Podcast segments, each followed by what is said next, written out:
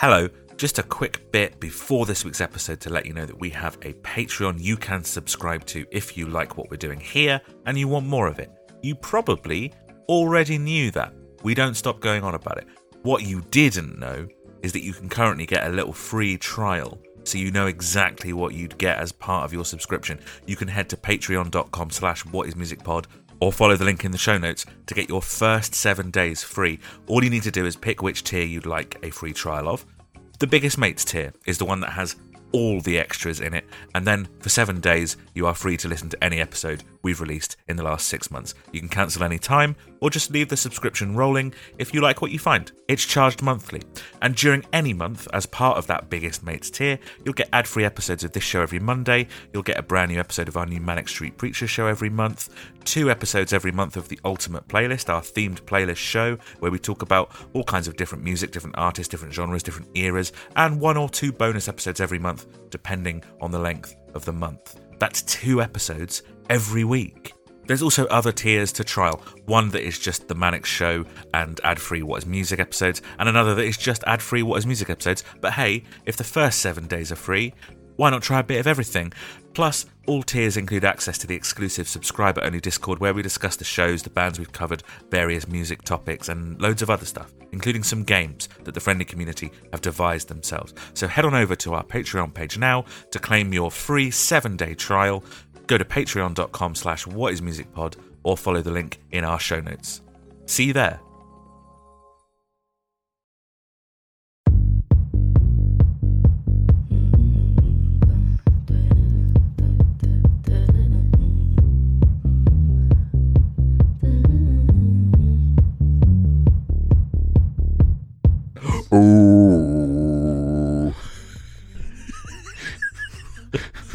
What? Foghorn. I don't know. I like that. Oh, right. Uh, Is that your impression of a boat? maybe. It's a, it's my impression of a foghorn on a boat, not necessarily Yeah. the boat itself, because the boat would more be like.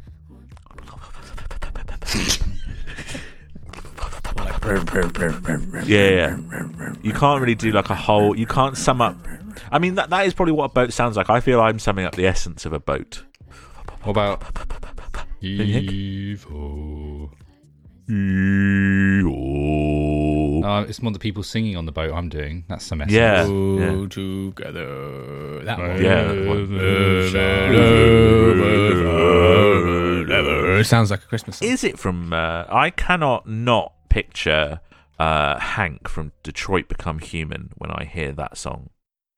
Uh, but either of you What? played what? As in, Detroit as in, Become as in- Human? yeah, you're talking about Clancy Brown. Yeah, I, it just sounds like Clancy Brown's voice Clancy to me. Brown. I'm pretty Yeah. sure it's from Pirates of the Caribbean. I'm pretty sure it's from Pirates of the Caribbean 3 when they're all singing it at the beginning. But I'm wondering when if Clancy Brown is in that. Hanged. Clancy Oh. Brown isn't in Pirates of the Caribbean. Did he not 3. play the small child that uh, starts that song off? No, Okay. he's a very adept actor, but he can't play a small child. He crops up in a bunch of Mm. stuff, doesn't he? I mean, uh, Steve, He's have you played Detroit Become Human? Uh, no, but I have played the child in Pirates of the Caribbean.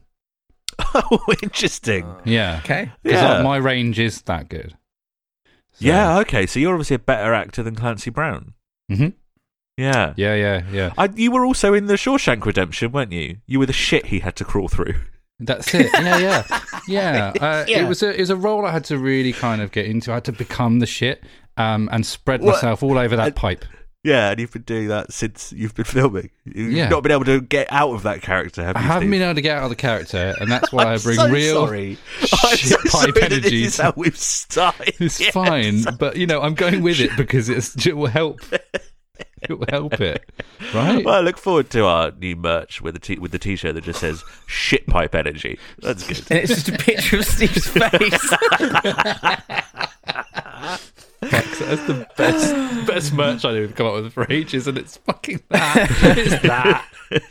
Ah, Hello, and welcome to What is Music, a music podcast about music. We're a podcast that focuses on discographies in their entirety, doing deep dives on one artist at a time. And you have joined us at the very end of uh, season three, which is called Should I Listen? A critical analysis of the history, cultural impact, and music of Billie Eilish. We're going through her entire career, album by album, track by track, asking questions like Does context matter when you're listening to music? Does knowing the history of an artist affect your appreciation of their output? And this season, we're of course asking Should I listen? And to be clear, we're asking Should I listen to the musical artist Billie Eilish? Not should I listen to this, the third season of our podcast, which is called Should I Listen, and to which you are now listening.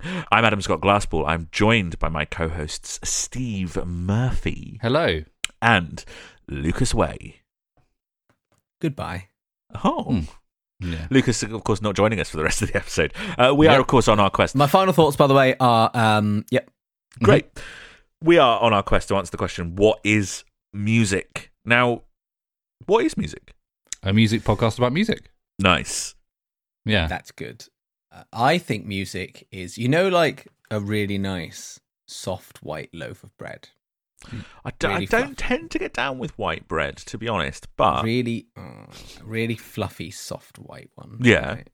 And you, and even though it's really soft, and even though it's really soft, you manage to get a really good spread of butter on it without breaking the bread, Mhm, despite sure. it being cloud level soft bread. do you Yeah. warm the butter in order to that butter on achieve that goal? Yeah. No, you just have skills, Okay. and you do that with your Mm. skills, and you Mhm. spread it with your skills. Yeah. Right, Mm. and you've got your lovely bread, Mm. you've got your lovely butter, right, Mm, oh, yeah. and then you put it in the bin. Oh. See, see how I like turned on your head though. I made you. I brought you into a story there, Yeah, into a did. narrative, Yeah. and then I kind of twisted your expectation. That's what music is. Are you going to eat that? oh, yeah. Oh, Steve, don't eat out of the bin. Because That's real shit I'm pipe just going energy. If, you- if you're not going to have, if you're not going to have it, That's Oh, real shit pipe Jesus energy. Okay, mate. Well, he's eating from the bin. Oh, we- okay, great. Uh, we've been going through the discography of Billie Eilish from three different perspectives, and today, having covered her debut EP, both of her albums, the film made about her, two live projects, and all of her music videos, we're going to talk about how we feel about Billie's career, put it into some context, discuss where we think she'll go from here, and we'll give you our top 10 Billie Eilish songs. Uh, very quick reminder for people who uh, like. I genuinely think there are people out there who listen to the introduction episode and then the final thoughts episode and nothing in between.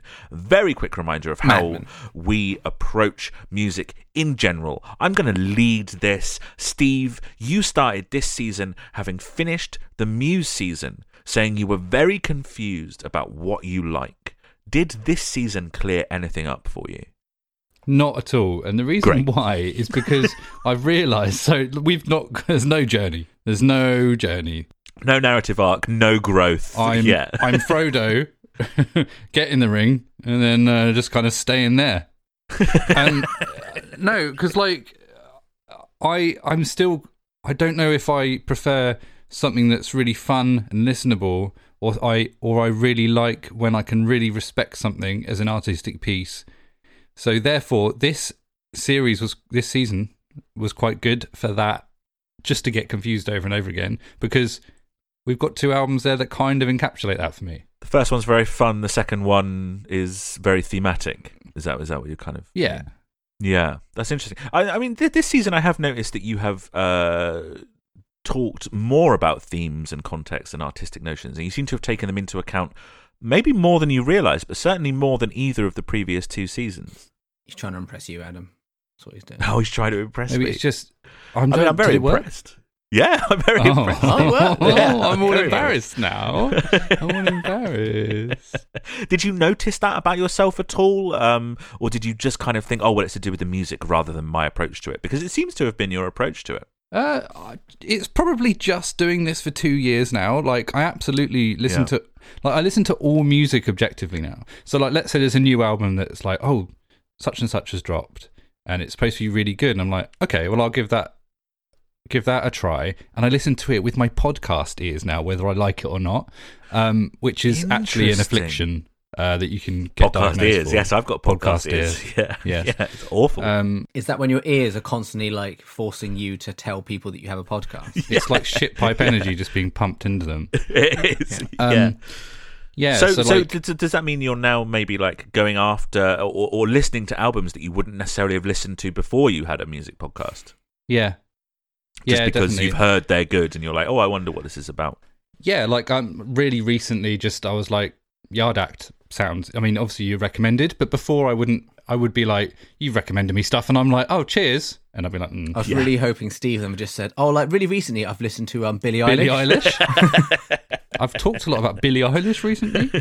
Um, you know, like because people were talking a lot about Yard Act. I'm like, okay, let's give this a go. And then I'm not just going, I'm not sticking it on, and that, and then just listening to it and then saying it's good or bad. I'm going, well, why is this? Why do I like this? Or why? Yeah. What's good about this? Um, in my head, um, I do a little podcast myself in the mirror for six hours. Every day Interesting. Yeah. Interesting. That's, that's really insane.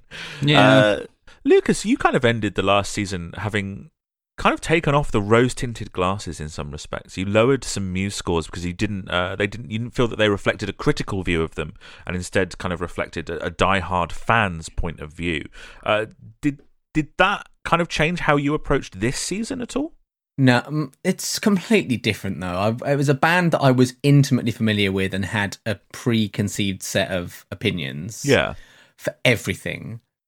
And this season is someone who I had absolutely no notion of whatsoever. So it, I don't think last season really had any effect on this season whatsoever. Maybe more manic season did because that was similarly like discovering a band versus, you know, Treading old ground. retreading old ground. Yeah. I'm just thinking that uh, obviously before uh, we did the podcast, you would have. I mean, on the podcast, you gave uh, something. oh, Jesus Christ, off the top of my head, something like I think you gave the second law a seven, and then at the end you were like, "Well, hang on a second, I'm going to lower that by a point because we do something a little bit different on this podcast to just like how much I enjoy this, you know, uh, bit, bit being being your score." What Adam's doing here is just going to hope that off, during this episode he can Absolutely not. I was I was asking if like st- stuff has gone down in your estimation. In fact, Um, I can I can I can appreciate an album more now, Mm. but it still doesn't really affect my enjoyment of it and whether I'm likely to listen to it, and subsequently what I'm likely to score it. We'll get into my scores later. Um, I'll tell you what you've done more of this season is, is you've actually gone into the lyrics. I know jokes aside, and you've tried to figure out what a song's about. And you've I done did that during of the manic season. I did that during the manic season, baby. Far once we got less. to about once we got to like album number three, Adam made me. Oh, So did I he? Yeah, he strapped you to a chair. I, I did request that uh, that you read the lyrics for the Holy Bible specifically. Yes, but then yeah, I and then I did for everything yeah, and, and then you, you found that it helped uh, for talking points in subsequent seasons. But you have lent on them. especially songs that I have no opinion. Yeah, right. Yeah, exactly. But Hmm. you have lent on lyrics far more in in this uh, in this season, and I wonder if that's because they're just uh, they're just clearer uh, than than like They're clearer, but also, Muse, but right? also, especially on the, especially on the last album, there's a lot of songs that uh, if I didn't read the lyrics, I had tremendously little to say sure because yeah. the songs themselves are so like bare bones. yes, that is true. Yeah. Although the lyrics are the song, right? Well, that's the point. Yeah, the lyrics are the song, so it's silly for me not to read the lyrics. And wh- what isn't the song? I suppose this T-shirt I'm wearing that's not the song. That's not the song. No, is that? The I'm music looking. video. I'm looking. The at music my- video isn't the song. I'm looking at my deodorant here. That's not the song. Is this the? Is that the song? What is it you've got there? It's That's your ID. wallet. It's my ID. it? It's your ID. Yeah. No, that's Yeah. your wallet, don't your think wallet's a bit of a, your wallet's a bit of a fucking mess, mate. You need to sort your wallet out. I think that's Is- all right. There's a lot of things I need to sort out. Lucas, is that a you- song? I, I don't think. I don't think that is that is the song. Okay. Steve, mate, is your ID a picture of you when you're about thirteen? Uh, let's find out. No. Oh. Mine. From the tiny, tiny picture I saw, it looked like you were really young. Mine is from when I'm like 17. They haven't made me change my driver's license photos since I got my driver's license, and I look like an e-fit of a Brilliant. rapist. It's awful. I'm, uh, I'm 27 in that. We obviously uh, came into this season with uh, varying levels of knowledge about Billie. Lucas, you were just saying, obviously, you had no notion uh, of of of a Billie Eilish. Um, although it turned out like I think you recognised like bury a friend, right? And you kind of recognised bad guy a little bit. I think so. She had she had filtered through even even to you, right? And I vaguely had an idea that she was maybe a bit of a misanthropic Gen Zer. Yeah, and of course green hair. Green Mm. had Oh. Yes, we, we and must green mention. and Yeah, the and green has the name Billie Eilish, Yes, you Mm. did know that. Yes, that's which she true. doesn't even have. No, It's not, even a her name. real name. It's a even lie. her real name. Uh, Steve, you were kind of, I suppose, if there's three levels to this, you were uh, a, a level up from that, right?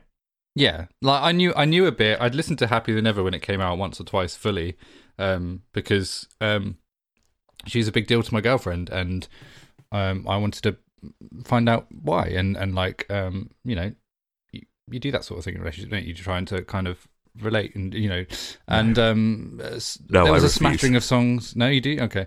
Uh, there's like a smattering of songs that, that she would play just on on um, when we just have music on. So, uh, I knew like her uh, parents were involved, and, and she and she recorded with her brother in their bedroom, that kind of stuff. Um, but I'd never really like sat down and listened to it. Like it would, yeah. I think the most I'd really paid attention was that one or two times I listened to Happier Than Ever, um, Right. when it came out. Um, you know me. I t- anything that I'm listening to for the first time gets like an active listen. So I was aware of the albums. I knew some, but like not a lot. Like I hadn't heard the EP before we started the podcast. I knew that I liked her to like some extent, and that there were things worth analyzing and discussing. Uh, but that is kind of about as much as I knew, really. Just that I had a, a fondness for for her music.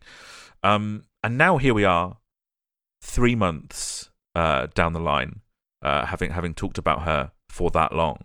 Um, and I think that the podcast has definitely like affected my feelings like on her music. Like doing the deep dive uh, has definitely improved my personal perception of her. Like I knew she was interesting and making moves that other similar artists weren't or aren't, but I wasn't necessarily sort of prepared for how deep uh, that ran. So like we decided to do the season on Billie before um before Happier Than Ever came out. So I was sort of I was I was prepared for your power and the the- and the themes that she was bringing because I heard that single when it came out. But exploring that album more fully really brought so much more to light and and and and really highlighted how she kind of deals with her own stuff through songwriting.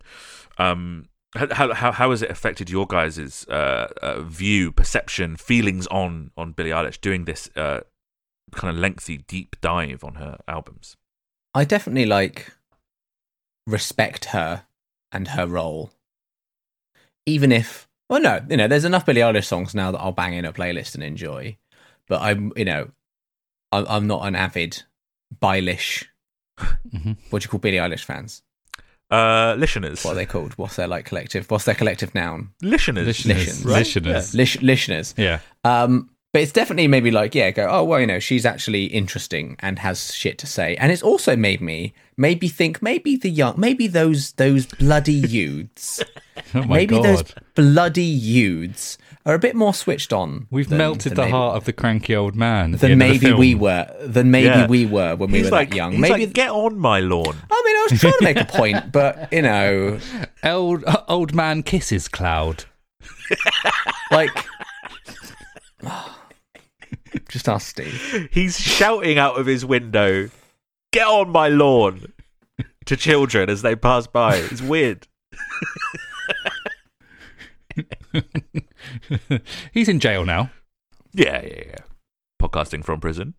If you want a tip to escape, then uh, behind a poster there's a pipe. Where you'll find Steve.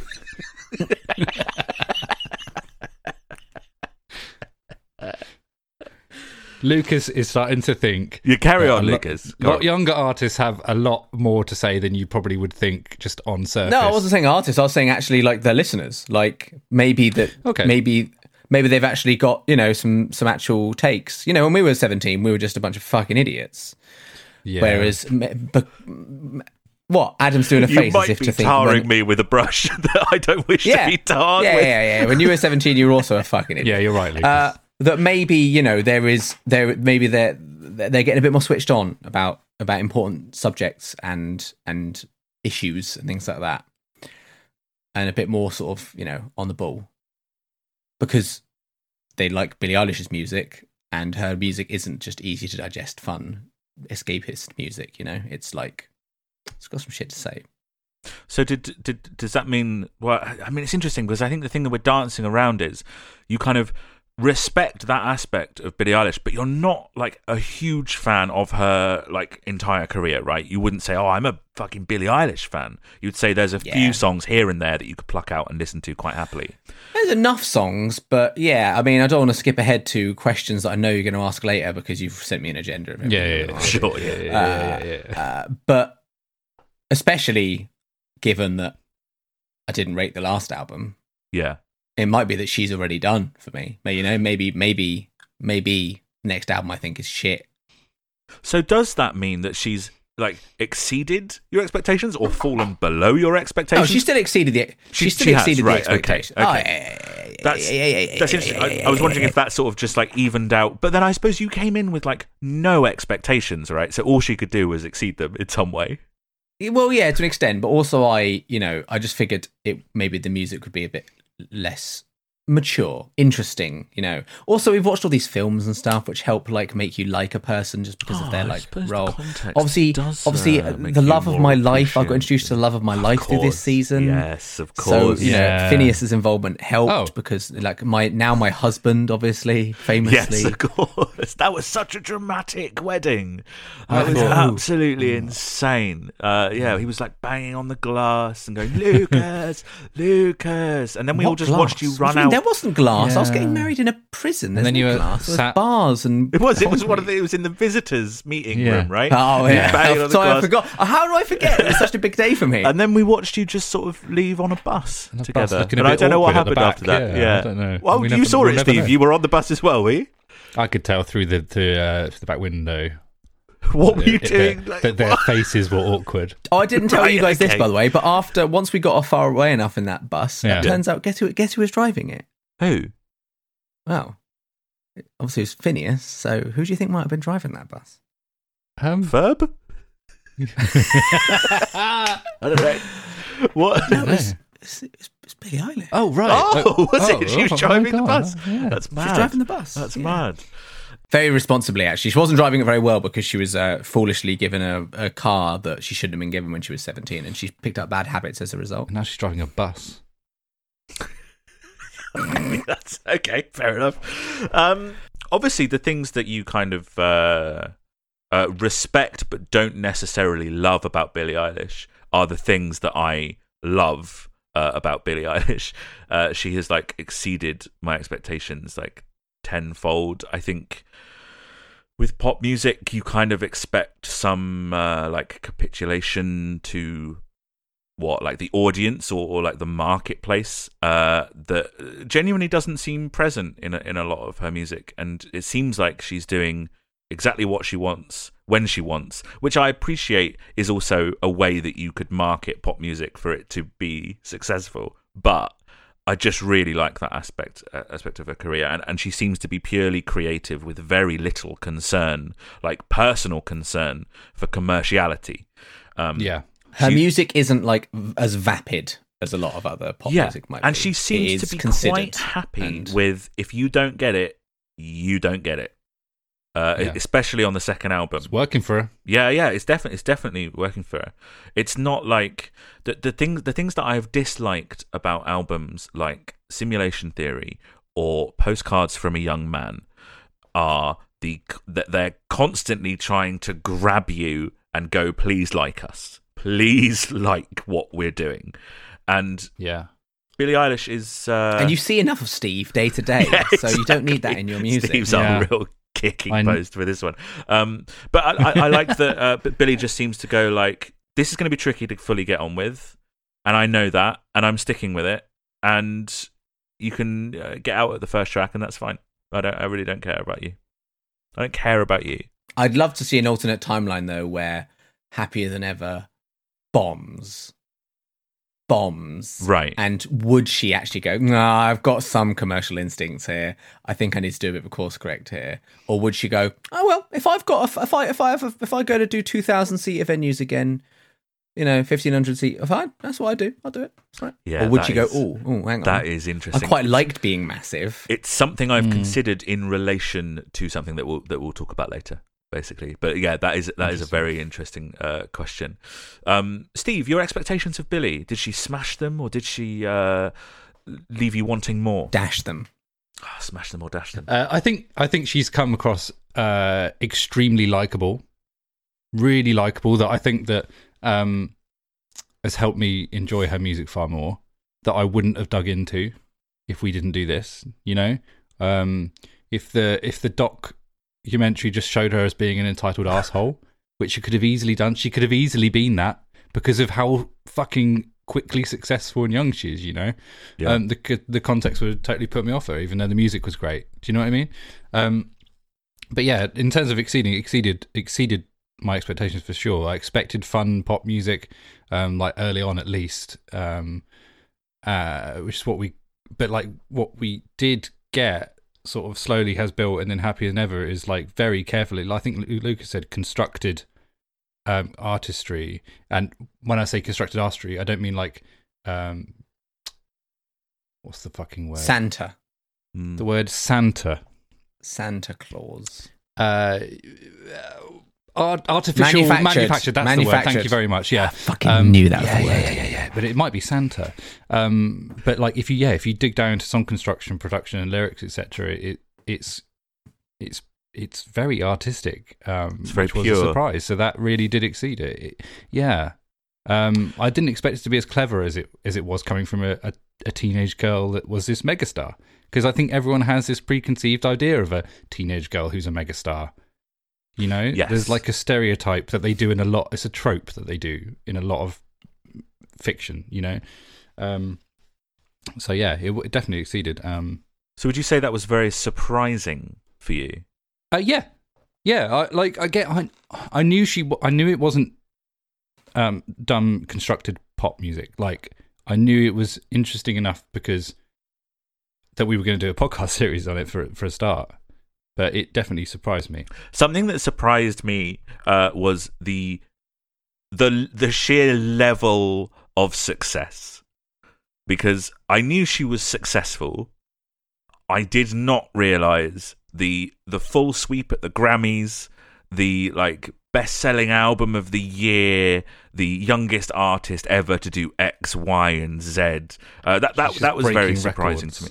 Yeah, exactly. Like the, the, Yeah. the sheer amount, uh, like the, the, the, the scale of, of that success and the scale of that success so early on um, was very surprising to me. Um, especially because because I'd heard your power uh, before we started doing the deep dive. Um, that then became a slightly braver decision to, off the back of such a huge success, come back with something that was quite so uh, confrontational. Um, w- was quite surprising to me. I hadn't placed that single in its context yet. Um, and I suppose that is a testament to how much the context of uh, the, the, the stuff that we cover can affect my appreciation of the artistic output. because, Sure. like, uh, Yeah. you know, th- that that really changed my perception of, of your power, and and the context also of the movie bleeding into Happier Than Ever was really interesting Yeah, to me. I think it's Yeah. interesting in the way that it will irrevocably link the two, even if the intention was to speak more generally on Happier Than Ever. Than ever. I'm Mhm. always going to think about the events of The World's a Little Blurry when I'm listening to Happier Than Ever. I just I'm not going to be able to disconnect the two, even if it wasn't Billie's intention, which I think it was and it wasn't. You know. Um, well, did, did, did, the additional context stuff, like we talked about it a little bit already, it seems like the additional context really had uh, uh, a, a big a big effect on you guys as well. yeah with happier than ever it uh it definitely did because an album that i was fairly meh on uh all that context still gave me some you know something to grab onto especially with certain tracks you know like like happier than ever the song happier than ever um because we'd sort of witnessed a lot of it and that sort of you know like like we said on the episode like it helps to see it instead of just be told by Adam like, "Oh, this song's about an ex who was a prick," and blah blah Yeah. blah blah. blah. And I go, "Oh yeah, I can hear that." Instead, it's like, "Yeah," and I saw him and he's a prick. Yeah. um, and I mean, that, that's kind of the only real example of it, though, was seeing that film, sort of like, I guess I listening to her entire discography in order was at least a little bit tell you could you know you can see the development to happier than ever i guess you can see that she goes from singing about teenage stuff to getting a bit more serious and willing to talk about slightly more serious stuff to let's write a really heavy album you can see that path when you listen to it all in order Mm, yeah. um but but the film definitely obviously like you Mm. say it's hard not to I've Link them. the film it's hard not to think about the film because i've seen the film Yeah, I I mean, mean, I've yeah, definitely- that's true. you know, I've obviously got, I've obviously got the documentary stuff written down as well, and uh, Happy Than Ever obviously has a different impact when you've seen the film, um, to the point where I would almost recommend, if you're gonna listen to this album, watch this first. Just, I think it's a great, it's a great pairing, but like, um, even if that is just scratching the surface of, you know, if the movie's just scratching the surface of what was actually awful going underneath, which we don't know.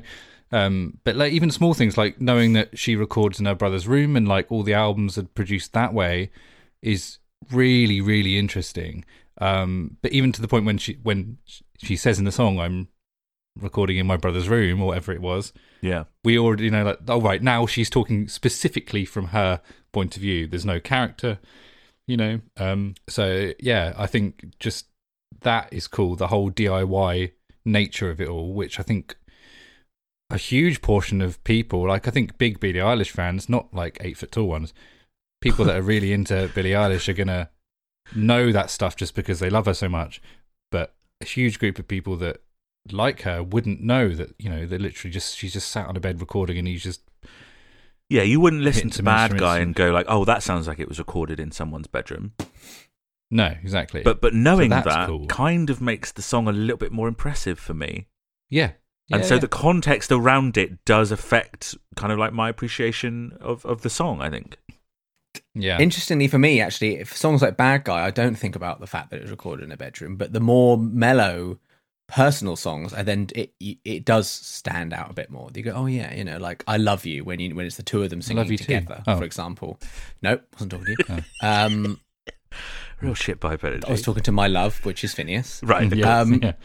When those two are singing, and that feels more personal because it's like, a, I've seen that relationship, Yeah. and I like, and it's sweet, and I know that's recorded just like in a bedroom instead of like across weeks in two different studios, not even in the same room, sort of thing. yeah. That's nice. Whereas Bad Guy, I don't really mind. It, it, it's cool. It's impressive. I like it. It's a cool little bit of interesting, Trivia. you know, context of trivia. But I don't go, oh, that's really impressive that the Bad Guy's recorded in a bedroom because you can record fucking anything in the bedroom now. You can, but I don't think I don't think the majority of people know that. I think a lot of people who go, well, "I'm going to record an album." They'll they'll picture you going into a big music studio with glass that they, Well, and with that- the producer and- going, and "Can you just do that one again?" And do you remember when we were younger and we were all in bands and it was like a planned thing to like, I'm gonna we're gonna go into a studio Yeah. to record some songs. Yeah. Because we're because we're doing it proper. These are the proper songs. The songs we were doing on a little demo were bad. These are the proper songs now. We're gonna Yeah. get some studio. And they time. weren't. They were really, really mixed and produced so badly. Uh, I'm going to be honest with you. You I'm- never I'm recorded in a studio, did you? Yeah, I'm going to buck the trend on that one. I've always recorded at home. Um, all, all, Yeah. all, all of the band Oh, stuff. you're pretentious. Steve, you know, we would um, we, we would like wait until someone's parents would go over a couple of weeks and then move all of the equipment into that house, Hold and we would live residency, yeah. together for like a week or two and record. 20 songs in, in the space of, of two weeks or something like that. Uh, it's it's the In Rainbows model. That's that's what we were doing because that's what Radiohead did for In Rainbows Mm. was they went to a, a large house and lived there together for X amount of months and recorded an album. Um, but obviously they would have had very professional, uh, very like uh, studio quality equipment, which isn't necessarily um, the case for, for, for the Billie Eilish recordings. Um, an, an interesting thing you said, Lucas, which is like um, even on, on the songs that you're not necessarily responding to because they're not sort of like maybe like uh, I, don't, I, I don't know I don't know. You're just not responding to them. They're not upbeat bangers or, or they're not catchy or, or whatever it is that makes you not respond to them but they do have And it's not only the bangers that I like. I no, do I'm not like saying it was. I, I was just, I was just, gen- I, was, songs. I, I was, I was generalizing, but I, I suppose we, we were talking about. You, you mentioned how they have, uh, in terms of context, they have themes and things that we could discuss. Right? They would lead to further discussion, and they would prompt you to think about things outside of the music. Right? yeah, yeah. Is that not the purpose of art? Are we going to get into this conversation again about what the purpose of art is? I hate it. We we all I we hate all it agreed so it was much. to like provoke or, or elicit a reaction or to make you think about something. Which it seems to me a lot of these songs have done for you, even if you don't necessarily vibe with the song itself. I don't know about that. There's a bunch on Happier Than Ever that I literally was like, shrug. There's a lot of shrugging for that album for me. Well, even to the themes. Well, they got to a point where obviously I'm going to talk about them because it's the podcast and I can't just sit there in silence. Yeah. But I would have happily cut those songs. And also, those themes were covered a lot on that album. So getting rid of a couple of songs, also covering that same territory, I, I don't see as a huge loss. Uh, yeah, no, that's interesting. I, you, are again like focusing on like, well, what songs could we cut and what what couldn't we cut? And and I suppose I'm talking about albums sort of like as a whole, and, and the idea of the piece having a lot to say, even if you don't necessarily uh, like it. Which which which for me is is the purpose of, uh, you know, cre- creating artistic pieces. Do you think that's affected by the fact that you uh, rarely listen to the album as one thing? Uh, probably. It's also I've been I've been making an active effort to do it more recently. Of to stick on albums, and I won't put them on on shuffle. Yeah. Just be like, oh, I fancy listening to a band, and I'll stick on an album, and I'll put it on in order. But also, I think it's just because the way the lot, a lot of the way I listen to music is, I also rarely listen to an entire album start to finish. Mm. Right? I also rarely al- lot forty five minutes to an album. It's on whilst I'm working. I pause it a lot because my phone rings constantly, or it's on whilst I'm cooking or something, at which point I get through not necessarily the whole album, or I'm just not giving it my full attention, or it's on in my car, and then the same thing. I get to my destination, I've stopped listening. You know, I there's so little uh, situations where I listen to a full album start to finish. So that is why I often will shuffle things because I can listen to more of a variety of stuff. And so that does mean, yeah, I care a lot less about the the craft of an album. You know, the, work of an album, the craft work, The if- craft if, work, we were to say. yes. Hmm. in general, it's become apparent over the last sort of two and a half years uh, with that. I think we've been doing this now. Um, that you, So I'm a legend. That you- you, you're you're less concerned with the craft in general. Like w- w- w- you, you're you're not one to go after the craft of songwriting. It's it's more about the arrangement of the song and stuff, right? And the instruments that are used. Hell yeah. Yeah, exactly. Yeah. Hell yeah. If a Um, robot, if a computer could just make perfect music for me, I'd just listen to nothing but that. Because why wouldn't I? I don't. It, it, it, why wouldn't I? I don't care if it's not been made by a human brain that's got something to say. If it's the exact music that I'm going to really enjoy, Mm. put it into me. Give Uh, it. hmm. Whereas Adam, I think would would hate that. I think Adam would hate an algorithmically perfect song for his enjoyment. Um, I would like it less than something that has something to say. Yeah, I wouldn't hate it. Uh, you you you you, you seem to have the idea that I only like music that uh that has has like this grand sort of like artistic notion behind it, but that's not not the case. No, but I don't think you like. Is there much music you like purely on a base, you know, enjoyment level? Just banger. I like that because banger. Well, I mean, I listen to a lot of instrumental music. It's very difficult to discern, you know, the meaning behind songs that are, are instrumental. Yeah, right. stuff like the comet is coming for instance i'm not listening to because i want to have um you know uh, s- s- someone someone tell me about something however i do like being like challenged and i you know some of the comet is coming is quite a challenging listen uh just in What is terms this of Comet is sort of Coming? tone It and stuff. is. I'll play it for you after. I think you'd like it, actually, Lucas. Yes, What is it? I, I nearly What is sent it? it? to you the other day. It's it, it's a band, um, and it's uh, kind of a, it, it's a bit synth wavy, but also one of the main members is a saxophone player. Uh, So I Brilliant. think that that's just absolutely your shit. But uh, but anyway, um, I What are they called again? the comet is coming. Um, I find that listening to albums uh like as a whole are usually the artists sort of like that's what they want you to do and it's how they want you to experience the work and i think in the case of billie eilish you can as you were saying lucas you can really hear a progression from project to project like for me i think you can hear her maturing over projects like Yep. don't Smile at Me, the debut EP, she kind of flits between, uh, for me, kind of flits between generic and just kind of fun songs. Um, Yeah. And the production is great, but the songwriting maybe isn't there yet, with a few little exceptions. And then the first album, you start to get a little bit more specific with its subject matter, and it has a it has a very personal back end suite of songs at the end of When We All Fall Asleep. Where do we go? And it starts to flirt with narrative and thematic linking of the album as a whole. And then the second album is that kind of like a much more extreme version of that. It's more mature. It's content to sit in a kind of vibe rather than, uh, like earlier I was saying, it's rather than grab your attention. It's happy to just kind of sit in, in that vibe, and it's much more personal, and the writing is more direct. Um, did, did did you guys see that kind of uh, maturation of, of of Billie, or or is, is it just kind of a flat line for you? hundred percent. Um, the the EP, like you said, it, it was it's all kind of all over the place, isn't it? They're like she's trying different stuff to show her range, just sort of firing stuff out to the internet to see what sticks. It's all quite nice and and and good, but like yeah, like you said, then you go into fall asleep and um, it's far more cohesive. It shows like a hip, the hip more of the hip hop side of her, the fun side. Um, like the intro does that for sure. As much as we all hate the, um, but also how clever and sad, how clever and sad she can be. Um, but then like you know, Adam completely like he upped my score on that album by saying like. But you, you do realize the album's falling asleep, and then the last track is it is it dreaming and thinking, and I was like, oh fuck yeah, yeah it is, yeah. um, but yeah, and then uh, yeah, and then it just like fully matures and and this really personal, hard to listen to, much mature album. And you yeah, and I've written here, you literally see her grow up musically as well as she did, but it wasn't that long in between them. Um, in these three releases, yeah, like, they were really close to each other, but. You, you literally see that kind of maturing. Those formative years, though, are you get so much uh, maturing done, like between the ages of fourteen and and twenty. 100%.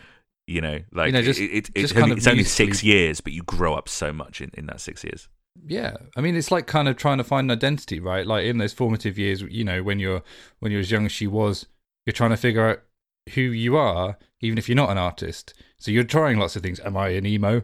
I don't know. Let's try that. And but she's kind of doing that musically, and then you kind of f- slot into who you define yourself as. I think that's that's, kind of one of the most too. interesting things about her career is that we are watching someone in real time figure out who Mm. they want to be. Cool, Yeah. Yeah, yeah, yeah. to be honest. Especially on that second album, like she, she's arrived at a place where, for me, there just seems to be so much less fear in the songs. I think she's arrived at quite a fearless place. Like if if you look at her use of metaphors on the EP, you know, and, and some of her early singles, it was all this stuff that was kind of dressed up in like either sung from the perspective of a character or she used a lot of metaphor and simile in her songs and then you get to happier than ever and that's gone and the lyrics are very direct and she doesn't hide behind metaphors or jokes and she doesn't feel the need to like self-consciously lighten the mood. And i understand that that's what is fun about when we all fall asleep and and and uh, don't smile at me is, is those bits where she lightens the mood and, and it's fun but Mm. the fact that she no longer needs to rely on that in order to feel comfortable talking about what she's talking about is um uh really like an interesting place to be so so early in, in your career i think It's hard to talk about all of this as well because because she's so early. Because this might all completely change. She might, you know, didn't Yeah. wasn't Yeah. Taylor Swift a, a country singer for like two albums before she became Taylor Swift? yeah she yeah, might yeah yeah. Feel like she three or might four, yeah. completely be someone different in 15 years time. She might be a completely different artist. Like f- we just don't know. She might start she might start fronting a band. She might become a band and she's the singer and Yeah. synth player of a band. Spoken or word. she might get like very I- mega I- she might go super mainstream. You know she might just go i want i want the thing i want to be massive and i and i'm just becomes like popcorn pop you know I do need to pick up on something you said there, Adam. Though, if that's all right. yeah yeah yeah, yeah you said that the second album was quite fearless, but actually you were a bit scared of it. So that's the was a bit first album scary. that's the Mm, first yeah, that's album true, true. you're That's thinking the- of, that's you're the thinking first about that the album. first First ep album. And only ep is the length of an Yeah. album and should have been counted as an album because it's basically Oh, an yeah. album yeah Mm. i mean let's pretend that No, what I said was though, Steve. funny. Right. Yeah. I mean, it's it's a real big move to uh, drag it, drag the conversation back for a joke Mm. that turned out to be structurally compromised. Uh, It's real shit Mm. pipe energy, Steve. I'm going to be Shit honest. pipe energy. Stop making it a thing. It is. It is difficult to like. To, Hashtag. it is difficult to to to kind of sum up Billie because she's so like you said, Lucas. She's so early in the career. If you had to sum up her career so far, what would you say? Fast Yeah, I've got fast written down.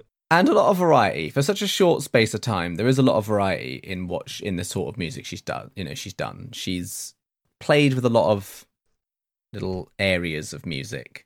It's not just been all straight. You know, obviously there's a lot of songs in that first EP that just like nice, gentle, in like sort of indie pop song. You know, like nice singy indie pop song. Mm. And then there's like bangers, and then there's like bossa nova, and then there's like jazzy, kind of loungy, and there's all sorts of stuff going on in two albums essentially.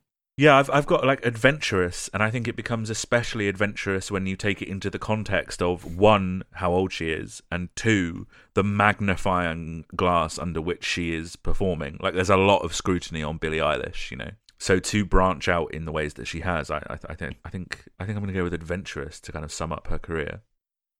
Yeah, I've got I've got quick quick and large trajectory. you know what I mean? She's in a slump now though, isn't she? She's, in, her slump flop line. era She's in her flop. yeah, I mean, yeah, she yeah, only yeah, those that's gigs right, I've been seeing photos of of her tour. They're tiny. They're Oh, pathetic. God. Her Tiny giant gigs. stadium tour is Tiny, just such flop. Tiny Such a flop. She's in a flop era, like you know, Yeah. number one album in thirty something countries. Five Flop. Grammys in one night. Flop. It's not Yeah. six Grammys in one night, is it? Idiot. Sorry. I mean, what what what is her cultural impact? Like, I, I really don't think she's flopping right now. But and, I- and I appreciate it's a difficult question. But what what's what's her It's a little bit impact? too early to say just yet, you know, because right now, right now she's I the don't think it voice of a certain age and flavor of young woman. Um, and she's like them. She's you know an absolute icon in of of that. But she she might just she she might the, a, a new Olivia Rodrigo might become might might suddenly Mhm. take all those fans and she might be flash in the pan. I mean, I doubt it, but Olivia Rodrigo, though, her music is not as Oh, I trendy was just picking as an Billie Eilish is, example. right? Uh, I Olivia Rodrigo Olivia is Rodrigo. like, well, it's kind of she's she's kind of got her album is a little bit grunge and a bit like '90s alternative. Um, so it's it you know it, it's quite interesting to see the '90s filtered through an 18 year old. Um, but I, I Mm. don't think that that's gonna land with as many of the same demographic demographic as as, as Billie. Like. I, I really love Olivia Rodrigo's album. It's one of my favorite albums of last year, but I don't think it's going to um, have the impact of when we all fall asleep. Where do we I go? I mean, it's just an example. I just meant like another I'm so sorry. another act could come along that just steals all their fans, you know, because young people are young people are. They're, actually, I was going to say young people are finicky, but actually, are they, or do they latch onto something and then it becomes everything about their entire personality, which actually is much more how people are these days, aren't they? I think her cultural impact, as much as she hasn't been around very long, has been huge. She's had such a huge impact on young girls. You can see it, like the message she gives across about uh, body image and her mental health can only be a good thing, and she's clearly imprinting hard and fast on people, right? Um, plus, it's really cool to like see miserable emos again, right? yeah, Little goths, little young people goths. being into sad music. Yeah, great, I saw a girl with a a really long black baggy hoodie and coloured hair, and she must have been out twelve. And I was like, yes, The thing is, I Yes, think the, it's di- happening. the difference is these ones great. are actually miserable. The emos of our youth weren't actually that miserable. It was all just, it was just all Oh, no, just about wearing black and you know all that sort of stuff. It wasn't miserable about the fact that the world is Yeah. genuinely fucked and our Oh, no. brains are broken. It was about like we're miserable because of like uh, death. don't label don't label me as an emo. I'm not Yeah, an but please, please also really label me, I please, because I really want to. I really want you to. Yeah, yeah, but please. I think it's important to bear in mind that also she is the only artist to sweep the main four categories at the Grammys since 1982. She's the youngest person to headline Coachella and Glastonbury in the same year. She's the youngest Glastonbury headliner, full stop. These are things that don't go away quickly. I think. I think these are records that are unlikely to be erased anytime soon. Uh, in terms of the impact of her music, I think you're right, Lucas. I think we don't have the distance from it yet.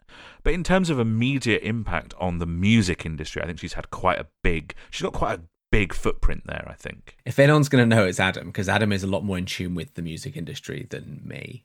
I don't, I, I don't think there's any right or wrong. You know, it's uh, the, the the reason that we do this uh, from three different perspectives is so that we have a good idea of like the general opinion of an artist, rather than just people who don't listen to that much music or people who spend all of their time listening to music. I'm not interested in the extreme opinions of either of those groups. I would like an amalgamation of everything, which is why we have the three people that we have on this podcast. I say because you and I have those extreme opinions.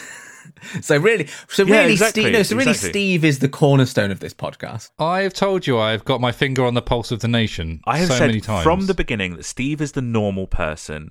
I am some weird uh, autistic mega mind type being that does nothing but listen to music and Lucas is Gollum who lives in a cave and nothing touches him. Eating his That's- fish. Those are the roles on the podcast, and they're all as important as each other. Um, flinging ourselves into the uh, the, the, the far flung future, you know, maybe even as late as 2023 or 2024.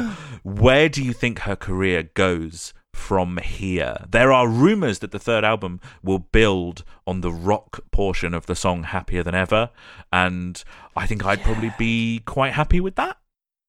Yeah, up for that.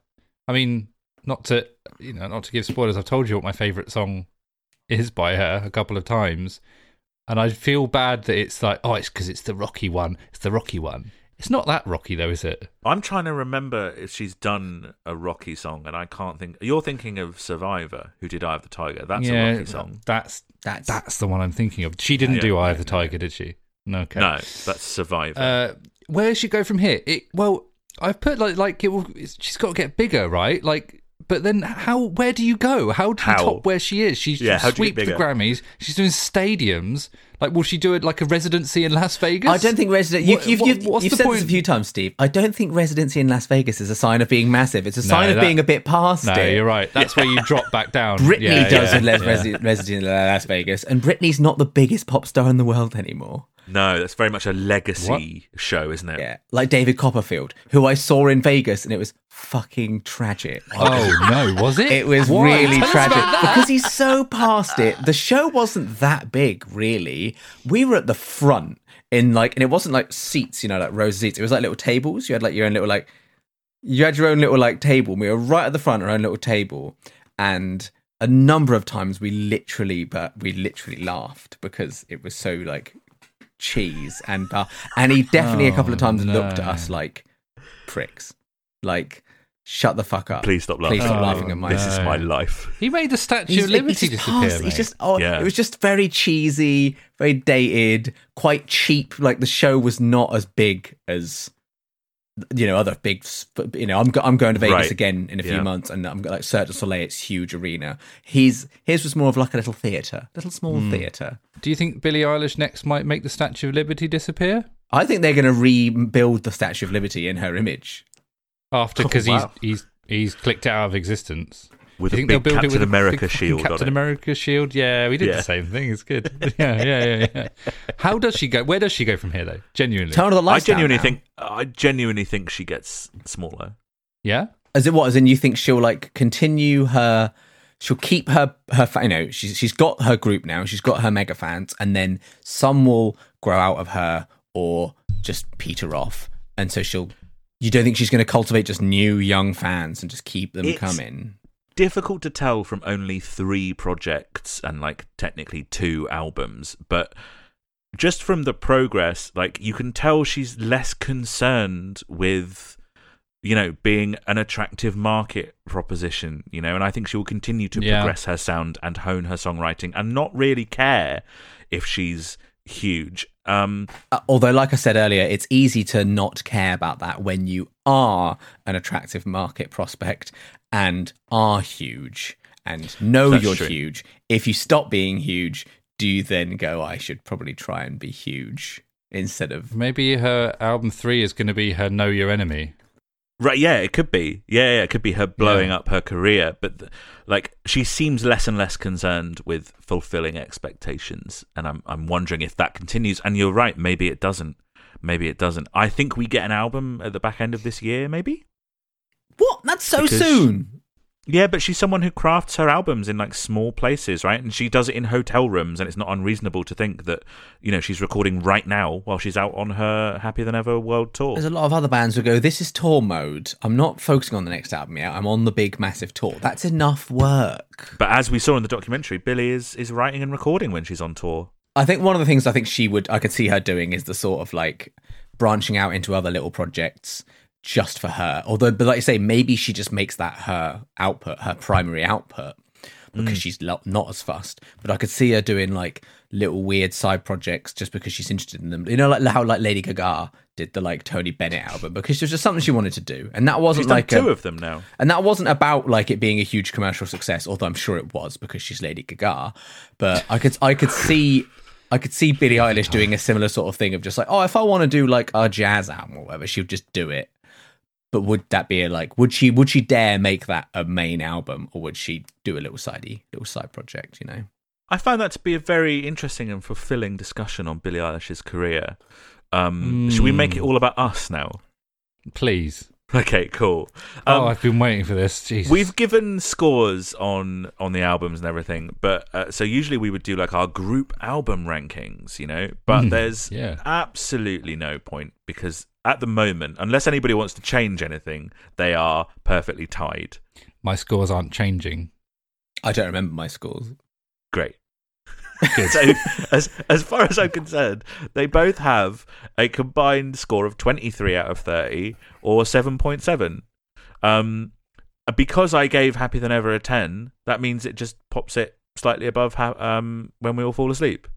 Uh, although you know, I-, I believe Steve, you have also nudged Happier Than Ever above where we all fall asleep uh, because I, I I asked both of you separately to figure out your full album rankings. Uh, and I've just been doing some digging and some and some stats and analysis on our top ten albums that we've covered on the podcast so far, and I think they're Hmm. quite interesting.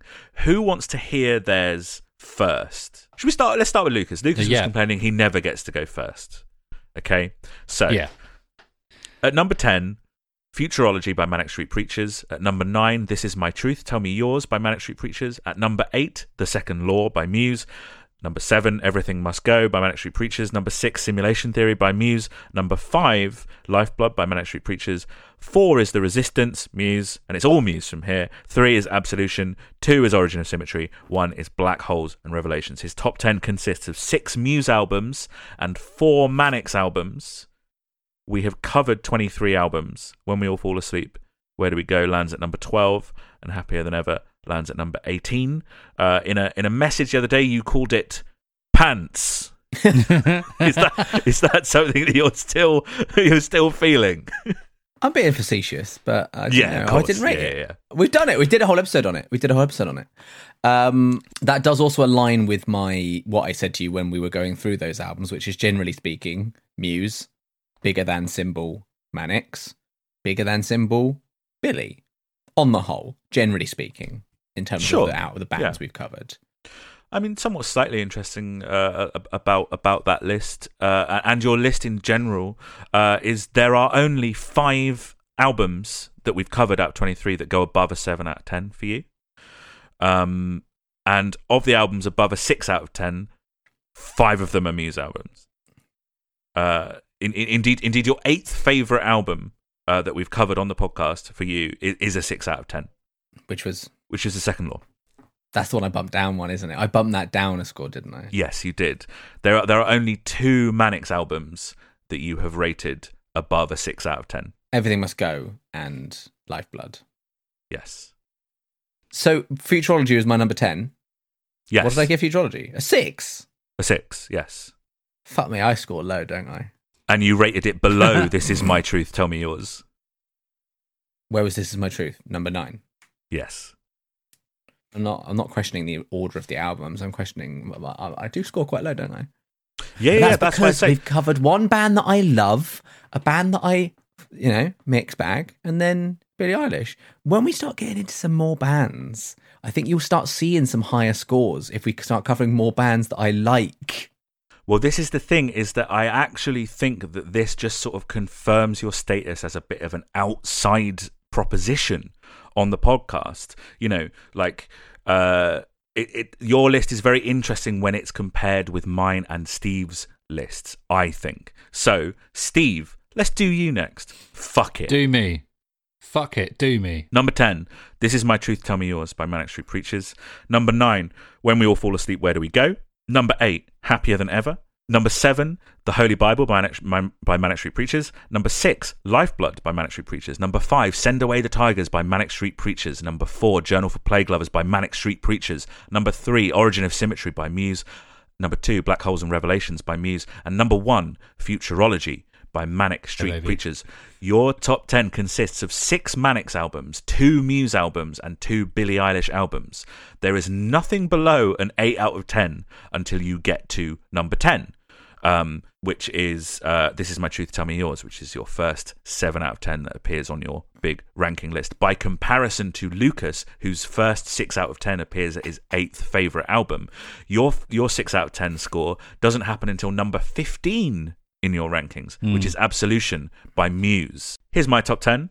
Number 10, Origin of Symmetry by Muse. Number 9, Black Holes and Revelations by Muse. Number 8, Journal for Plague Lovers by Manic Street Preachers. Number 7, Lifeblood by Manic Street Preachers. Number 6, Know Your Enemy by Manic Street Preachers. Number 5, When We All Fall Asleep, Where Do We Go by Billie Eilish. Number 4, Futurology by Manic Street Preachers. Number 3, Happier Than Ever by Billie Eilish. Number 2, Everything Must Go by Manic Street Preachers. And number 1 is The Holy Bible by Manic Street Preachers. And I find the similarities here interesting because exactly the same as Steve, my top 10 consists of six Manics albums, two Muse albums, and two Billie Eilish albums. Also exactly the same. The only 7 out of 10 in that number 10 is at number 10. And my first 6 out of 10 appears a little bit higher than Steve, but not much, because it's at number 13 with Rewind the Film by hmm. Manic Street Preachers. We all have Futurology, Lifeblood, Black Holes and Revelations, and Origin of Symmetry in our top tens. But Steve and I also share Journal for Plague Lovers, When We All Fall Asleep, Where Do We Go, and Happier Than Ever. Lucas, you are the only one who has a kind of block at the top, as your top four albums are all by the same artist. And of course, you are the only one to have a top 10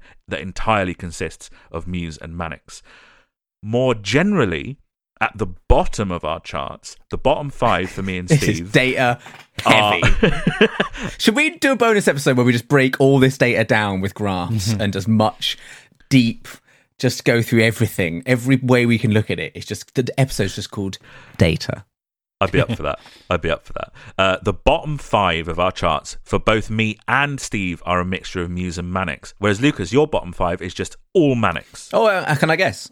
Uh, yeah, you can you can have a go. Wait, my bottom five is all Manics. Yeah. Not happier than ever. Nope. But I rated it low, really low. Five. Yeah. What manic? Five is bang average. That's not really low. What are you on about? Well, A- A- Adam guilted me to giving it a five. Um, Plague, Plague Lovers. I guess I, I really did score really low. Like what? So like Gold Against the Soul and things like that. I guess. Happier Than Ever sits at number 18 in your rankings. Below that, at number 19, is Gold Against the Soul, then Generation Terrorists, then Know Your Enemy, then Resistance is Futile, then Journal for Plague Lovers. Yeah. See, now you actually list, list them. That's fine. That feels fine. I think I just Yeah, forgotten about yeah. a few of those Well, albums. fine because that's your scores. I think I just forgotten about a few of those albums.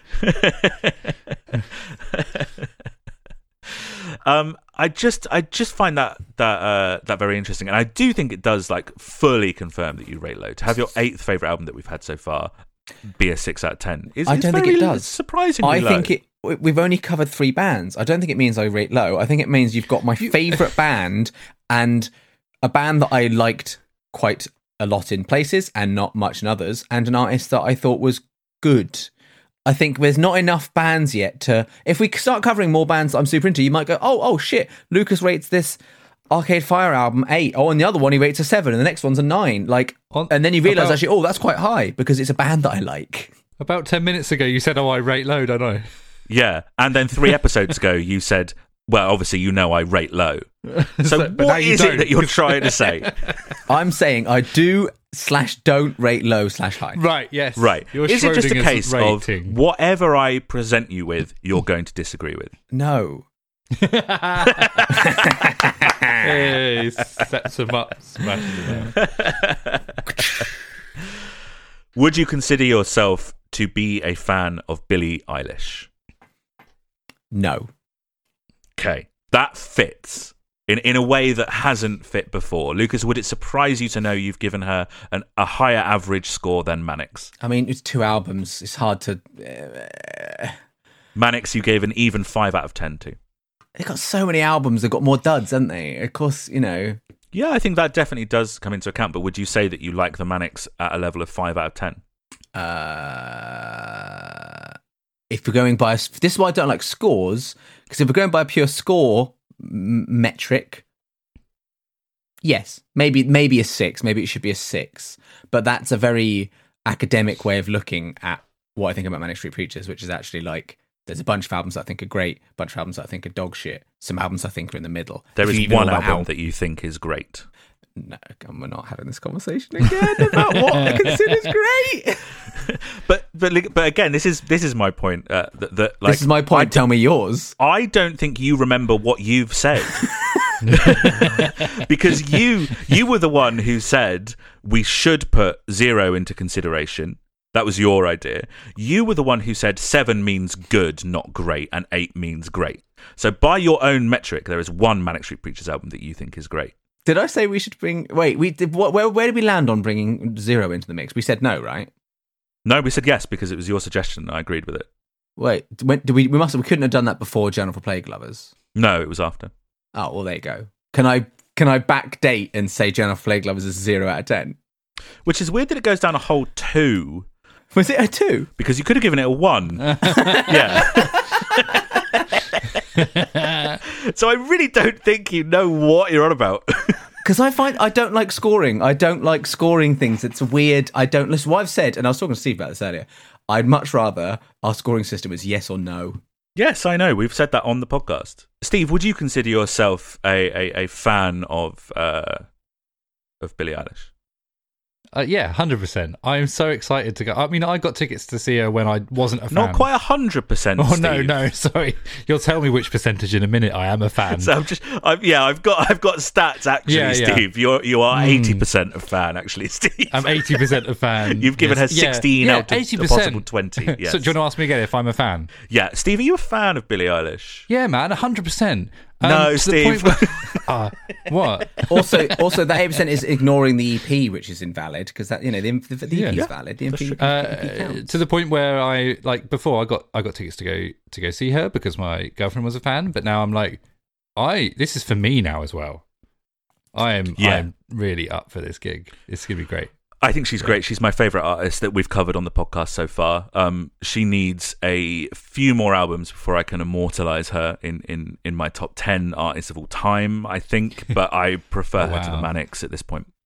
Cool. That's a Wow, big statement, yeah. considering we we started doing this podcast because you love Manics. And We started that- doing No, the podcast because. I think Manics are interesting, not because I love them. Yeah, all right. I do love and them. because you weren't sure. yeah, yeah, No, there we was did, that. we I- did I- use it as an opportunity. I do love Manics, but looking at an artist critically is different to your kind of emotional reaction to them. And I think Billie is a better artist Yeah. than Manic Street Preachers. And I didn't really answer my your question much in the first place because we then just started making it about my scores as always. Sure. Mhm. But when I say I'm not a fan of Billie Eilish, I do stand by that. I would say I'm not a fan, but there's plenty I enjoy, and I'd go see her. But that's largely also because of the podcast. I'd kind of go see her because it's like almost like a bit of like a bit of homework. It's a bit of interesting, like you know. Sure. Um, but yeah, um, that's not to say I don't like her. Say I'm not a fan isn't say I dislike her. It's just to say like I'm yeah, a you know, fan is obviously a bit of a strong, a strong word. Yeah, I, I think yeah, yeah, it can be like in the same way that um, if someone asked me if I was a Muse fan, I'd say I'm not a Muse fan. I really like Origin of Symmetry, Black Holes and Revelations, and there's a few other things that I that I like by them, but I wouldn't consider myself to be a fan. Like I'm not going to go see them live at, at any other time that you know that, that we go. Do you know what I mean?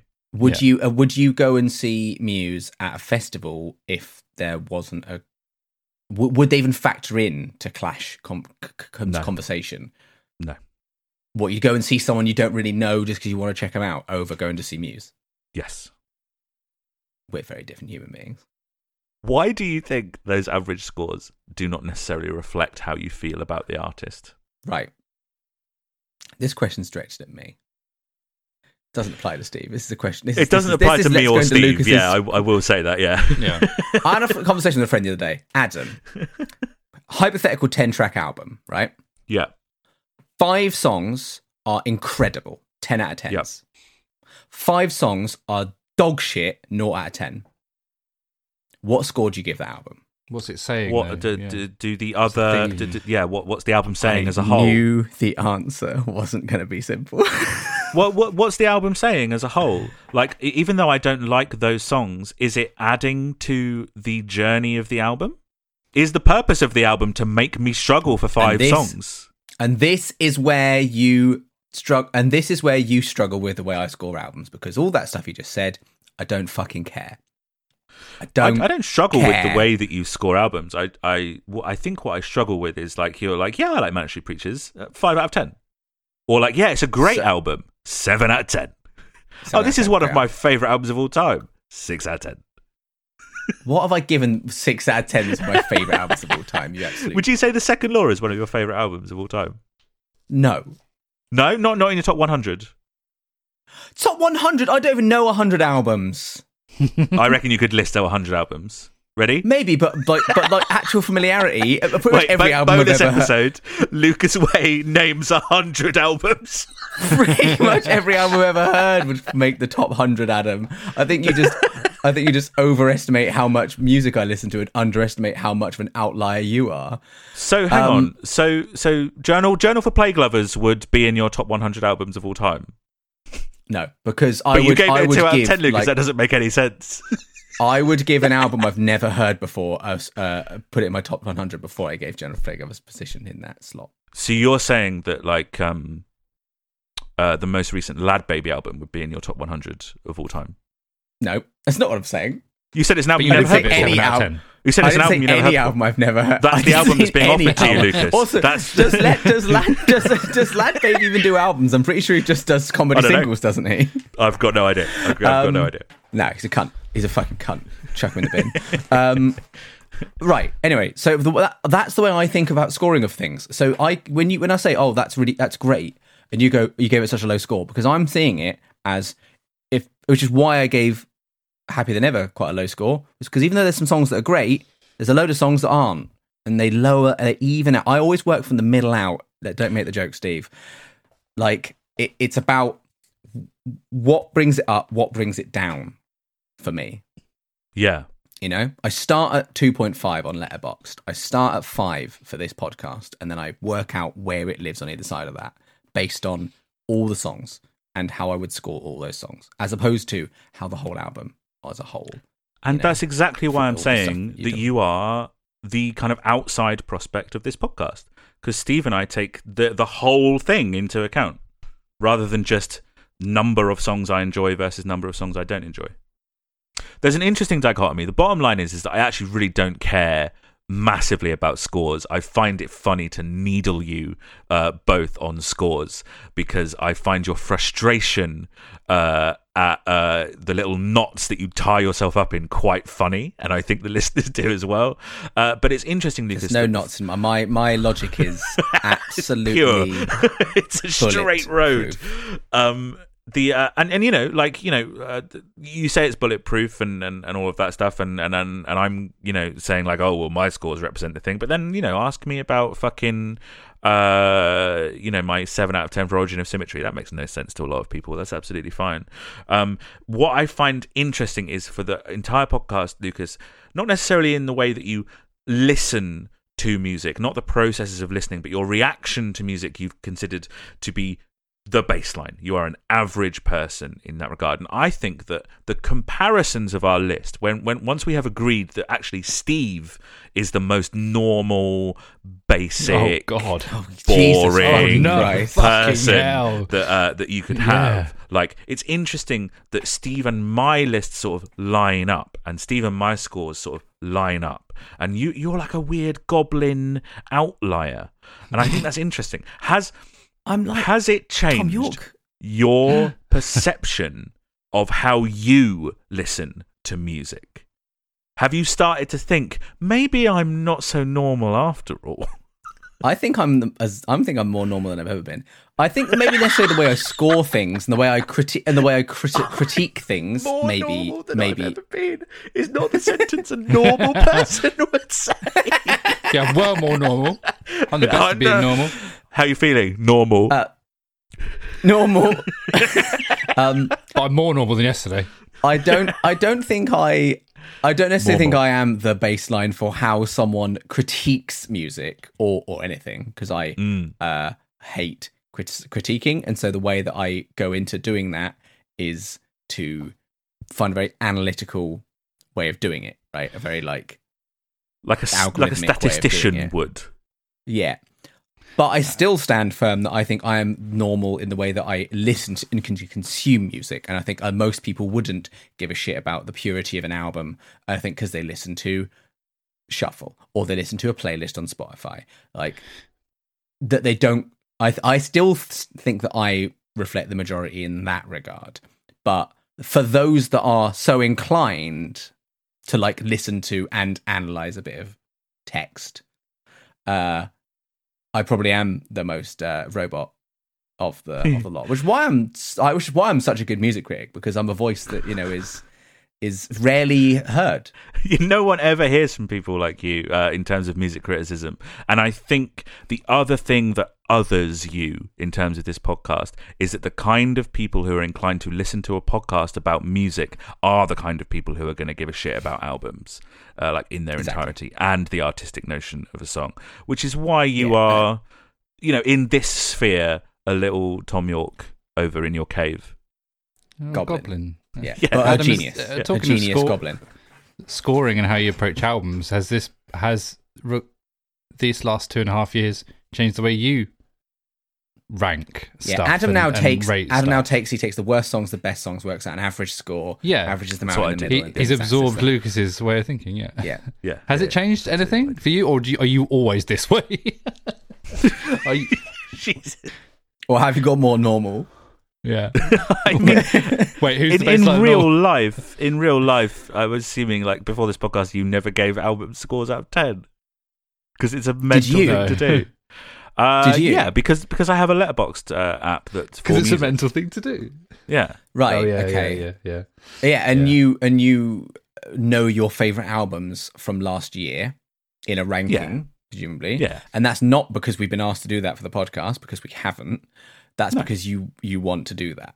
I'll tell you what, that changes uh, over time though. Happier than ever was at like number six or seven, and now it's at number one. yeah. Ooh. What? Hang on, Yeah. what? that's a big jump. Yeah, big jump, big jump. The deep dive, like I say, like my my scores more or less reflect like how I feel about the artist because I take in the, like all of the context into account, which which is not Whereas you know, songs versus good songs versus bad songs average it out into a score. So like part of the 10 out of 10 for Happier Than Ever is to do with the fact that it comes off the back of Where We All Fall Asleep. And if there had been another album in between the two albums, uh, maybe maybe Happier Than Ever wouldn't have got the 10 out of 10 because it would have Yeah. landed in a completely different context at a completely different time. Yeah. you know how I said I don't like scoring things, and I'd much rather like, simplify it. Yeah. Let's make it more complicated, right? Okay. Oh. Numbers- start doing number point score. fives. Number Yeah. no number score for Yeah. enjoyment, Yeah. and then a letter qualifier for res- for like Mm, I like this. respect, like A letter. like, a- admiration. So like a like a ten A is is like absolute godlike, Sure. right? You Yeah. could have like you could have like a two A, don't like it, Right. a lot of respect for it. You could have like a ten D, which is like Yeah. love it, love it. It's just pure trash. It's It's 26 just pure letters, Lucas. Trash. Can I break some news to you, Lucas? Uh, That's- this is what me and Steve already do, but we take it into account of like one score. Yeah, but I don't. I I I, I, can't, I, I don't know I, how. So How do you simulation put theory those for me. things- how do you put those things together? What is Simulation it? theory for me is like a down in your one. D. Okay, well, well there you go then. And then okay, this is how my brain works. If I had a 10F, right? Let's say Yeah. F's the lowest score. 10F, Sure. five. Right. Okay. Which is essentially what I'm go already. Which is essentially what I'm already doing. No, F's got- the lowest. You've got Good to go. 26 letters, Lucas. No, Steve. What? No, no. Well, there's actually way more than Also, 10 why numbers. are you That's assuming we're using an English alphabet? That's that's really really like offensive of you. Why are you assuming we're using an English alphabet? At the risk of uh, del- del- delving even deeper into this, right? If you had a 10F and that would be a 5 out of 10, right? How does that sit with your happier than ever score? Right. So you want you want to find what would I give? What would I give happier than ever if I was going for enjoyment versus Exactly. versus respect? Enjoyment, Okay, you think, wanted to give it a 4, right? I think it'd be is like what a. you wanted I think it, yeah, probably like a f- like probably like a four B. 4B. Interesting. I like this. I think this is what we're going to do from now on. I think, okay, 4B. Uh. I quit. Yeah, like four B, something like that. Yeah, yeah. Yeah, it's a 4B. Sure. Maybe even It's a four A. 4B. Maybe even four A. mi- Should we add minuses and plus into the mix? Four A minus, maybe. The thing, the thing we're doing here, Steve, is we're getting Lucas closer and closer to considering the artistic context of stuff because he's now got to give it Oh, a yeah, separate good score, point. and then eventually we'll combine them. We'll be like, well, what would a uh, you know a a four A really be? And it's probably like a six or a seven. Is it's, it's interesting. Yeah. We'll we'll we'll work on that. No, scoring because you you assume that the letter bit has the same weight as the number. Mm, which okay, so doesn't. they're weighted. They're an small. A, They're an small A in letters. enjoyment isn't weighted Yeah. as high as a ten. The in, numbers in in, bold. you know, yeah, as yeah, in- yeah, yeah, and the yeah, very yeah, yeah, Which is yeah, why, which is why, yeah, happy yeah, than ever, yeah, I yeah, wanted yeah, to give a low yeah, score yeah, to, yeah, yeah, and yeah, I didn't particularly yeah, like it as an enjoyment, but I bumped it up just, just one point, just one point for, yeah, for, for yeah, respect. yeah, I didn't bump it up three points for the respect bit. I bumped it up a single point. Same with Holy Bible, or maybe I ended up bumping it up by two. I can't remember what Yeah. I fucking did with the Holy Bible. yeah, yeah, yeah, yeah, yeah. Yeah, yeah, yeah. yeah. Should we do top tens? Should we do our fucking top Ah, ten Billie Eilish yeah. songs? Because these are all going to be songs that we enjoy, and maybe some of the ones in my top ten aren't, aren't going to be ones that you enjoy. But we're all going to enjoy our individual top tens, and out of those top tens, we will create a top twenty that I'm going to make into a best of Billie Eilish playlist according to the three hosts of this podcast, varying views as they are. This is one of my favorite bits of of, of, of doing Yeah, the podcast. right, Are, are- are we right. ready? So for I this? went- Lu- I went Lucas would like last to with go Manics. first because he wants No, all no, the no, no, clips no, no. I'm of trying to his work out the song fairest way. I went first. I went first with Muse and last with Manics. yeah. Who? So I should go second. All right. Okay. Who hasn't gone first yet? Uh, I don't Adam. know if I, I've gone first yet. You go No. first, mate. Yeah, go you first. go first, mate. mate. Go first. you sure? Piece of shit. Go Yeah. Okay. All right then. Okay. So obviously, uh, please be upstanding for the right honourable mentions. Uh, my honourable mentions here, which are basically my 15 to 11. Uh, Oh, I hate it so much. Billie Bossa Nova, When I Was Older, Bellyache, Bad Guy, and I Don't Want to Be You Anymore. Bad A Big doesn't shock make the from Lucas there. Bad guy, it's tough to make the 10. It's tough to make the 10. This is going to shock you even more, I reckon, because number 10 is, is this lovely song. An absolute lack of recognition from Lucas. No, hang on. I could sing it.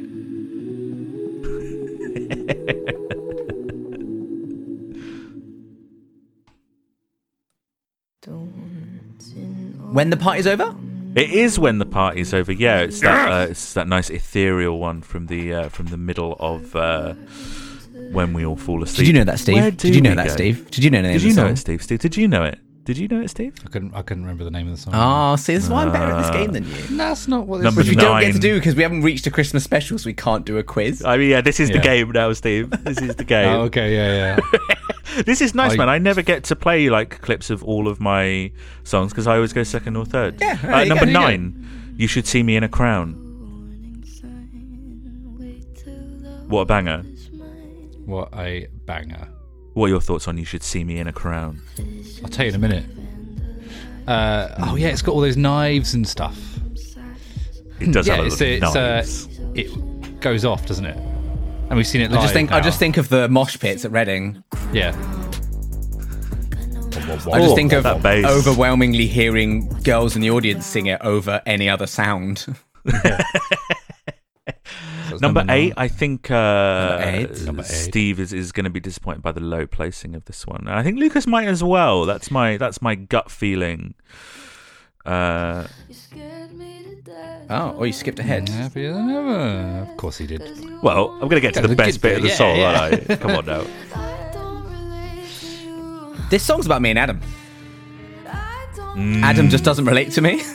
I just don't relate to you. But And uh, Adam wouldn't talk shit about Lucas on the internet like he does. here we go. Okay. Oh, got it Uh, right. so number, Absolute number edging. seven. Absolute worm. Edged me. Number seven. I mean, this is just uh, beautiful, and uh, obviously, Lucas, you know, nothing. Uh, this song, that's absolutely fine, and I haven't lost any sleep over it. Okay, Which one was So, it again? I haven't talked to my therapist about that. Which one was this Okay, again? so that's fine. Which Uh, one was this- this, though? No, the come on, Lucas. after. No, come on now. It's off the last album. No. no, Nope, it's off the first album. Oh, Nope. Uh, Uh, it's called Listen Before I Go. Uh, Ah, it's yeah, one of yeah, those last three that are on the album that you didn't really uh, vibe with too heavily.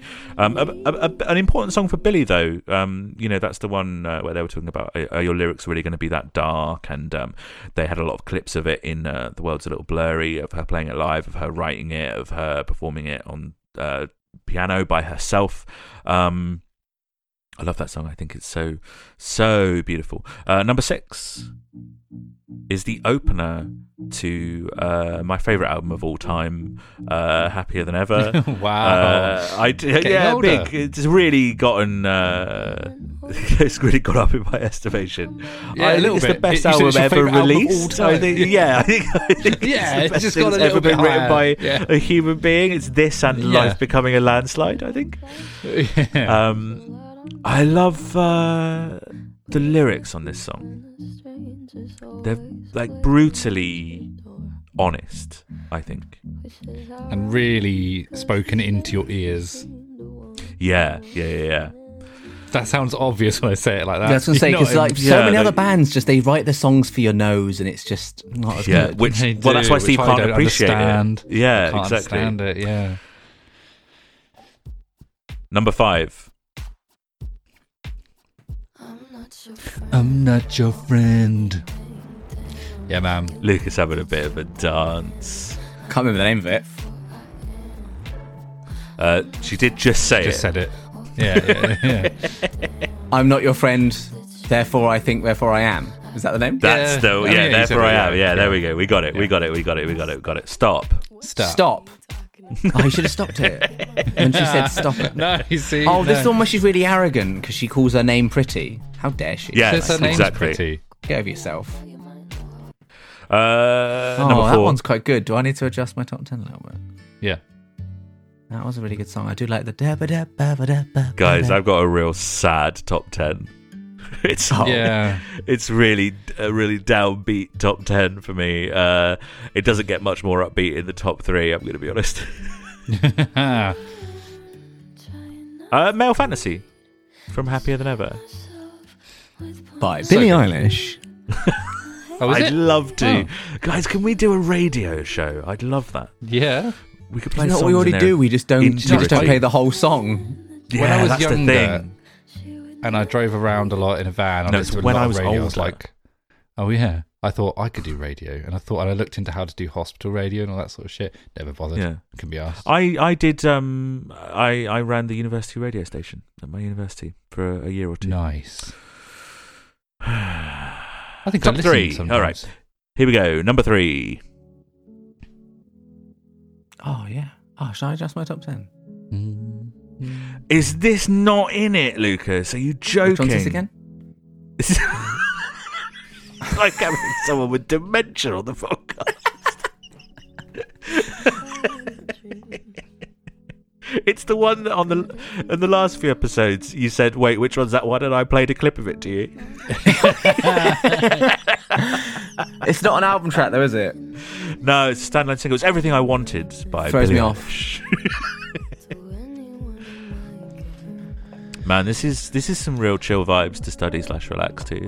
Yeah. Really Uh. Adam, what's this, Adam, what's this song called, mate? Everything I wanted. Right, just She- adjusting my top ten. Just Just adjusting my top Just ten. that really quickly. Just pop that in there. Oh, what a banger. Uh, number two. Something that I feel has got to be in all of our top tens. It's almost certainly uh, in the top three for Lucas, I would say. Which one's this? This is Elo Milo, Lucas. I re- refuse to believe you don't remember ilomilo. Pronounced Dilo Milo. Oh, no. No, it's not. It's pronounced Elo No, Milo. it's pronounced Dilo Milo. He, he did a little double. Oh, the little, oh, you little cheese scamp. What a vibe. What a vibe. It's a vibe. Uh, can anyone guess what my number one is? Uh, your power. Your power. Yeah. What a sad top ten. Oh, Mind you, it's, God. it's Billie Eilish, isn't it? I mean, it's sad music all round, but uh, mm, Mm. I'm, I was pretty sure ilomilo was going to be my number one. I think uh, when when we were going through when we all fall asleep, where do we go? I said this is my favourite Billie Eilish song when we came to ilomilo. You did. Um, so this is uh, this is uh, overtaken it. Adam just gotched himself there. I gotched myself. Because that's what we try and do constantly is just try and gotch each other. Oh, I Uh, love painting people into corners and then making them fight their way out. I love Yeah. painting people naked. Okay. Hmm. Yeah, they've often asked you, like when you're painting, to put clothes on, haven't they? Yeah. yeah. But that's how he paints, if you know what I mean. Are we I listening mean- to this whole song or? Yeah. Uh, probably Should- Okay, all right then, fine, that's fine. yeah. Uh, who wants to? Who wants to go next? Interesting top ten. I, Me? uh, I, I, I, I- you're going. I'm going second. We discussed this. Oh, yeah. okay, okay. Oh, okay, yeah. okay. Uh, Adam, I appreciate that top 10 because it was very different from my own, and that's what makes this podcast a podcast instead of just a bunch of people agreeing with each other. I'll tell you what, Lucas, the only reason you like that is because the, Adam gets to play clips of the songs that he hasn't said yet.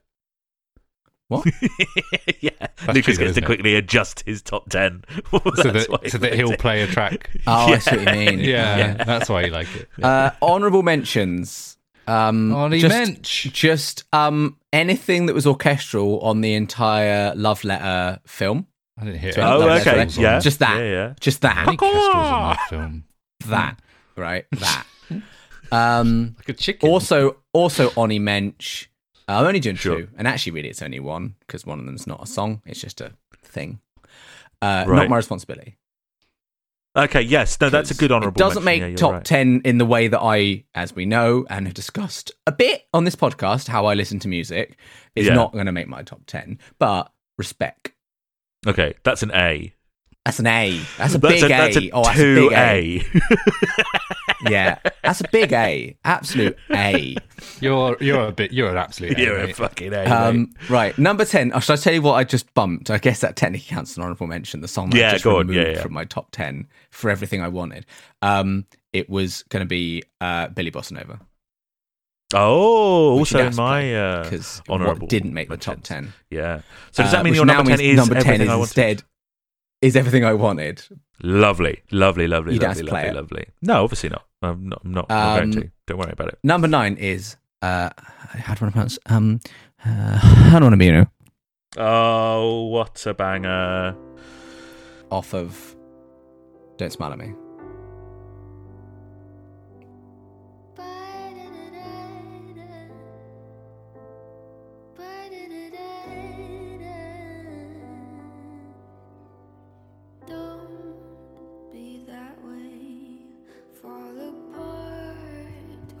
Just nice, nice song, nice, nice, nice, lovely song. It's one of the songs off of those earlier songs that I, you know, just like. It's nice, gentle, mm, Yeah, nice. yeah, I feel you.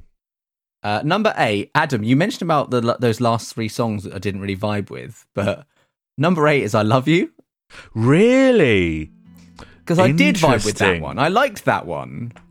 Uh, I believe you said it was one of your least favorite on the albums, but your favorite of the last three. Yeah, Well, maybe I've just grown. it's gone up in your more. I don't know. estimation. Yeah, maybe that's all I- good. Maybe it's gone up in my estimations. Again, just just n- not. It's just nice. It's just a real lovely, nice song. Yeah. If if, lovely if bit a song that you've uh, scored as not having liked it, if you then like it, does it affect the score of the album? Because this is one of the ones Oh, you took into account as not not liking. It's interesting. Let's not get into this uh, bag of bag of worms. A bag of worms. Love- All right, Alex I love Ollis. It's a can of worms, isn't it? yes, it is. bag of worms, like like like, like jelly worms. Um, although having said that, I did say to Steve earlier again when you say about oh, it's surprised it made your top ten. Unlike the last two seasons where I've had so many songs where I've been like, fuck, it really hurts to take this one out of the top ten. Instead, there's quite a few. Well, no, there's plenty of songs that I enjoy, but there's ones where I was like, oh, I'm surprised that reaches my top ten, but. The numbers don't lie because I just, you know, I put all the songs I thought might make the cut, and then I, you know, you bump them up one at a time Mm. until until you've got a until you've got a list. And I was like, oh well, I guess this one's number eight because th- that's where it ended up. So Fair enough. I guess I love it. Uh, That's surprising, seven. but I like it. number seven off the same album as My Strange Addiction. Oh, because you are, fun. of course, Mister Mister the U.S. Office No, man. that is not why I like the song, Yeah, and also I don't know like where this song, idea that I am Mister The Office. I like every single other person on this planet enjoy that show. yeah, and like every other person on the planet, you uh, you uh, started a podcast about it, right? Yeah, exactly. You said normal. That's the only reason you think of it You've is because never I did a more podcast normal about in it. your life. But listen to it; it's just yeah, good, it's good fun, and the choruses are great.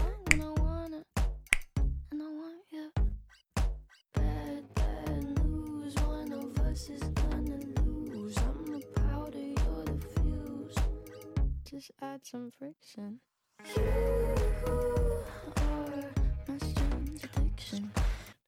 Another Jim. song that I don't remember you being that fussed about. This is fascinating. This is very interesting. Oh, of course, because okay, of the office. off yeah. What off? What off of when we fall asleep was I really hot on then? Uh, your your favorite uh, tracks were "Bad Guy" and something else. I can't. Remember. Milo. We haven't got. To, we haven't got yeah, to them. it was yet. ilomilo. Yeah, right. So- yeah, yeah. Uh, number six, uh, Copycat. Oh, another early one. Yeah, there's a lot of early ones. Yeah, No, you said this you was the least completely- favorite song you've ever heard. Is what you said. You said No. if all of the music that we covered on this podcast was like this, you'd have killed yourself a long time ago. Why is everything? Why is everything I do gotched?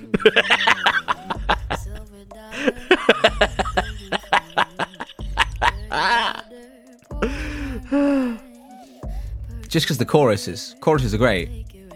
Well, we'll we'll wait for it to get there, I guess. Great, love it. So, number number for number five. Uh, number five, another one that I like just because it's just one of those nice, soft, lovely ones. It's um lovely. of course, of course. Of course. Oh yes, of Lovely. course it is. Talk about this song. Talk about this song. It's just lovely in it. I like strings. It's gentle. It's nice. It's just relaxed. It's just nice little sit in it and just. Mm. No idea what it's about. So certainly not about what it's saying. It's just pretty. It's just pretty. She's got a lovely voice. He's got a lovely voice. I'm at yeah. He, the man who sings in this song.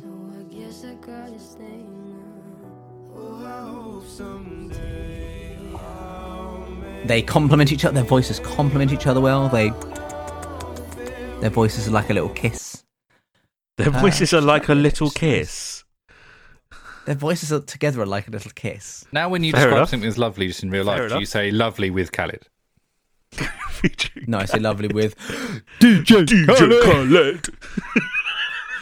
Uh, number four off of the same uh, early works, Oh my goodness. Bellyache. Oh, one of my. Uh, this shouldn't be surprising to you. You know I responded well to the early stuff. Yes, of course, of course, of course. Silly me.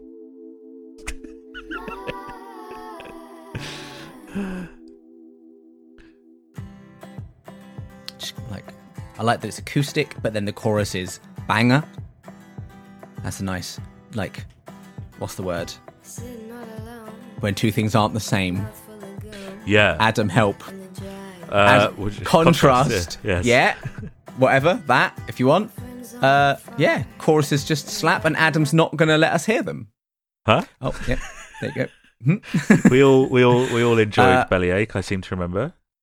Yeah, banger. Well, it didn't make your top 10, so you obviously didn't enjoy it. You obviously thought Got it my was, honourable uh, mentions. Got my honourable mentions. But you've got to remember that- that, that- Billie Eilish is my favourite artist that we've covered on the podcast so far. No, no, no, No, no, no, no, top ten. uh, therefore, no. it's the worst thing you've ever heard. Yeah, I hate you, it. I wish it was erased. I wish the master tapes were burned. You you did. I, I, Why I didn't you. they I think you tape? only said that song was good. Actually, Adam. Yeah, So yeah, yeah. got you.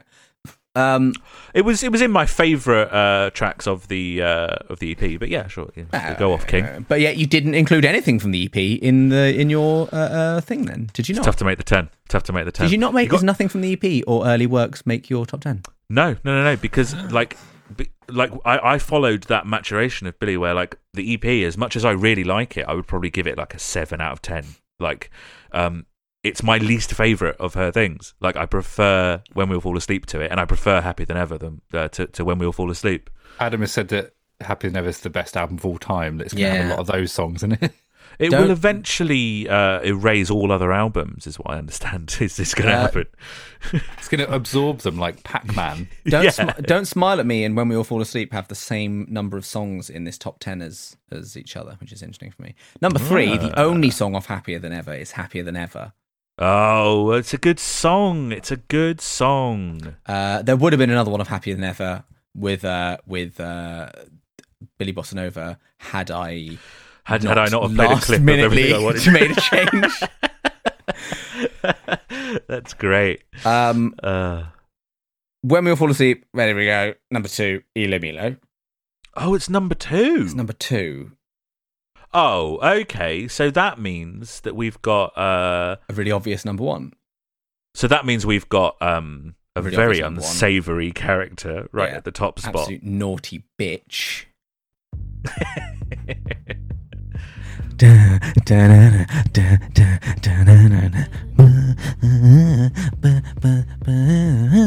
It's just a banger, isn't it? It's great. Of course it is. What? Oh, shut your stupid fucking turd mouth. I like the rhythm. The vocal rhythm, you absolute. It's just a real. It's just a real. It was hard though. I, I really did toss and turn between ilomilo and Bad Guy being number one, but Bad Guy. I think also with Bad Guy is it has gone up my estimations since uh, we would have done the album because I've seen like gig footage and stuff like that of it. Yes. That helps. It's Seeing almost her, like, the context start of- gigs. like adds to your appreciation of an artist. But is that context? Is that it, seeing that it slaps live? Is that context of a it's song? It's certainly engaging with stuff that's outside of the uh, of the album, which is what context is. You're thinking of subtext and uh, and the text itself. Well, it's I shouldn't have to engage with the uh, stuff outside of the album to enjoy the album. I'm trying to gotch Adam now because he said that about Muse once, one time. this episode is just Gotch versus Gotch. Dawn of Gotch diss. I like that that top ten that has some surprising entries uh, and some not so surprising entries. It is uh, it is indeed a top ten uh, Billie Eilish song. Like I said, I- and uh, I struggled, but not because I didn't struggle. Sorry, and not because it was just easy to do, but just because I I I chucked a load of songs on there and then I just ranked them, and I didn't really find any of them particularly painful. You know, with Manics and Muse, I definitely had some like, oh, it really hurts to not include this. you in had some 10. babies, really like, yeah. whereas I didn't really have any babies apart from like a few.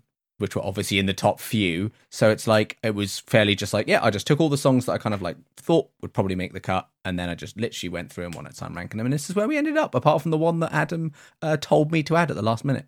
Uh, Steve, it sounds like it's your go. On mench, mench, on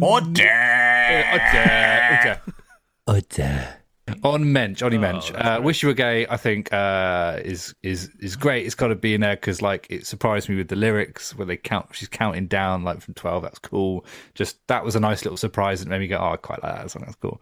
Um, uh, oxytocin oxytocins is in there.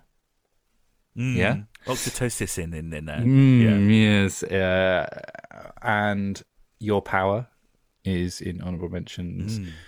Uh, last minute switched out. Uh, it, it Oh. was it was it it was number ten. These were the other way around, but Right. now number ten is therefore I am Oh, what caused the uh, switch? because I remembered how great the transition into that song is from the song before it. It really changes how much I love that song. Um, and it's just a bit of Most of of that transition is in the song before it. Hmm, yeah. So do you actually love the song before it? But when this song kicks in, you go. When this song kicks in, you're like, Oh, yeah, that's true. The kick in. It's is, in is this. one. Yeah, that's yeah, true. Yeah, Um, yeah, yeah, yeah, yeah. So therefore, I am at number ten. Uh, number nine Mm. is my future. Oh, that's one we haven't had yet. That's It like the is one we opposite of Steve's had. take because this is all about the future, and we know famously that Steve loves the past. Oh, this song is lovely. Oh, I'm no. in love with my future. Oh no! But I want to fuck this, my past. This song's oh my gosh! Uh, yeah, it's lovely. Um, a lot of personal context behind it as well. I remember um, just how excited my girlfriend was to hear this song, and she kept sending it to me, and like, it's just nice, that's a nice moment. So it's got that kind of behind it, where I kind of followed this uh, this album being released through her in a way, because like I just, you know, she Yeah. was sending me stuff, and just yeah, getting a voice note from her. She was like, "Oh, so good, I'm crying." Um, Also, lest we forget, it turns into this. Funky. oh yeah, shuffling Yeah. it, drums. Uh, this is my number. Lucas regretting six. another. Actually, Yeah, making number six. Yeah. yeah. Cool Lest song. we I like- I like forget My Future. the drums. Lest we Uh, forget. R.I.P. the drums. Let's forget R&B. What's next? Oh, you you, don't tell know, us, do mate. you? You tell us. Yeah. no, it's number eight, isn't it? Is it number eight? Uh, Watch. Oh, oh, yeah. okay. One, one that you guys didn't really like, but Yeah, not fast. I don't want to hear it. I don't want to hear it's it It's not your time, Lucas. You don't have to talk over my top ten. Thank you. Uh, I really like it. I like the little. There's some, some match, guys, and it's about burning, right? I just think it's Is- really I mean, lovely. yeah, I mean, I like the that's harmony. perfect, yeah. I like. I just like that bit, and then she does that bit a few times. So cool, great. Uh, also, one of the first songs I heard from her. Not one of the. first. Yeah, one of the first. Uh, I'm surprised the next one hasn't gone into your, any of your top tens, but then you know Oh. who gives a shit? Uh, number There's a lot seven. of variety and stuff, you know. Yeah. Uh, all the good girls girls go to hell. Great. Of course, yes. I remember you song. responding, responding very much to this one. The lyrics and the Got a bit themes of a were quiet. spec- Uh, yeah, particularly surprising. It, like when I de- when I delved into it, cool. Like just thematically great song. Also, listen, little bop. Uh, also, great music video, terrifying. Uh, Yeah. Constantine, the music video. Um, yeah, really cool song. Really cool. What was that number? uh, it's my duty to tell you uh, that at this point we have hit uh, 20 different songs. Ah, you uh, go. which is uh, which is interesting. So we're definitely going to get a 20 track best of out of this. Um, yeah. And uh, so, therefore, what's next? So 10, 9, 8, 7. Number six. Don't play it, Steve. Why don't you just pop numbers next to them, mate? I have fucked up. Uh, Bellyache. Good. Good Song. song. Okay, cool. Good yeah. song. Yeah. Good. Yeah. Good. song. Good song. I'd say it's probably my sixth favourite Billie Eilish song. I like the bit where You she don't says ask me she has about a it. bellyache. that bit's yeah. good when she says, That- "I've that got bit's a bellyache." But now I've got a bellyache. And we're Yeah. like, that's the name of the song, Billie. Mm. Bellyache. Why didn't we go there? We should have done that. Bellyache. That's, that'd been I really funny. That's interesting. Because it's not funny. would've been really Number funny. five. Luckily, we've saved it for this one. Yeah. Number five is one we haven't had yet, actually, um, and it's Ocean oh, Lots of Eyes. variety. Ocean Eyes. Oh, that's very high for uh, Ocean Eyes. Yeah, really liked it. Really like it. Her Good, first lovely. song. Yeah, and I think and I think that's that comes into it as well. Uh, the context of the fact that she was so young when she wrote it is definitely in there. That context, but also just like one of- again one of the first songs. Sure, fine. Can't stop This is Finneas, isn't it? Yeah. Uh, uh, just, I love it. Like I can just sit in this. It's really lovely. Um, and yeah, again, one of the first songs I heard from her. Um, it's uh, it's her Muscle Museum, right? Her- One of her biggest songs. Yeah. Um, I mean, it's actually true of Ocean Eyes, though, isn't it? I think it probably is one of her biggest songs, isn't it? Uh, no. No, I figured like because it's like because she got big off of it, like that that she it would like always have a place in her set list and like her fans. Yeah, like Muscle Museum. Um, number four. you should see me in a crown. Steve, mate, keep it down. What a banger. What Yeah, great song. Oh, I hate that you say can't, great I, songs, I hate when you don't play the song after. I feel like we should really- always yeah. play them, even when even when we have already Because I set them up and everyone just goes, "Yep." Yep. Um, number four, number three, which might surprise you, is quite so high but lovely. Well, the thing with that song three. Oh, is it's interesting. lovely. Again, one of the first songs I heard, but also, oh, it's lovely. Um, Luke's is right. The way the It is. voices kind of melt into each other. Um, it's like a kiss. again, I can like like Aisha knows, I can just sit in this forever. Um, number two, I mean, I've told you what my top two songs are, right? Before, but You've told me what you told me what the the the top one is. I don't know. Yeah, I don't the know what I don't know what the top two. number two is Male Fantasy. Ah. Uh, Oh, insanely good song, great album closer, uh, but you know, not as good as the song before it, which is number one, happier which than means you're number one. ever. amazing. Yeah, uh, I don't know. Is I, it still number one? yeah, um, Oh, we're gonna hear it again because Yeah, yeah. only- Yeah. it made all of our top ten, so I feel like it deserves a little moment. yeah, like um, It just gets you so hype. it surprised me so much on this album. Yeah, Yeah. Oh Yeah. oh. So I was waiting for it. I was trying to fill that. Um, yeah, but like I remember listening to this album for the first time, going, "Oh fuck!" and then just the the the hair standing off my arms, and um, and that feeling that feeling stays there every time I listen to it. Is that what you just The hair standing up on my ass. Uh, the hairs Oh, inside my ass standing on end. Um, but that, but I get Why that do you have feeling hairs on your ass? Uh, Should you I have not hairs a- on my ass? Lucas, you don't have a hair on a single hair on your body, do you? Well, you're supposed to have. uh, You only have hair on your head. You- And You're nowhere like else. Slipper, you're like a slippery eel, aren't you, with a goatee? Why do I, why do- a slippery eel with a goatee? Uh, but I get that same. I get that same. What an uh, arresting image. A slippery eel with like a really good goatee, like a David Brent goatee. Yeah, Also, I now feel the necessity to go and shave because Steve's said I have a goatee, and I feel like a fucking sorry. It's more for we. It's V for Vendetta, isn't it? It's, it's, even yeah, worse. Guy Fawkes. Even worse. I get the same feeling listening to Happier Than Ever than I did the first time I heard it. Now, every single time, it's so good. It's one of my favorite songs at the moment. Amazing. That's so cool. That's Steve's top 10, which means we have a joint uh, top 20. But the interesting thing about it is, I don't really need to tell you what it is because it's all of those songs except for When the Party's Over. We picked 21 different songs. Uh, so, yeah, all of the others, uh, I'm going to sequence them and I'm going to put them into a playlist and we're going to have our own little best of uh, Billie Eilish uh, playlist that we can all listen to and revel in. Uh, but I do have a question for you. Um, thinking back over the season, um, you know, we've been, it's a shorter season than usual, but thinking back at it, was all of it music? I don't want to talk about that. Actually, that's all right. You don't want to talk about music. Yeah, I think I'm kind of with Steve. I think Sorry, I didn't mean to ask you such a personal question, Steve. No, the thing I'm wondering is just does anyone really does anyone really care? Does anyone really want to know what our opinions are on music? No. Some people have stuck with us for two and a half fucking years. Yeah, and do we really want to give those people more of what they want? Like, do those people really kind of? They're obviously, you know, off. I mean, we don't have to. We can knock it on the head if you want.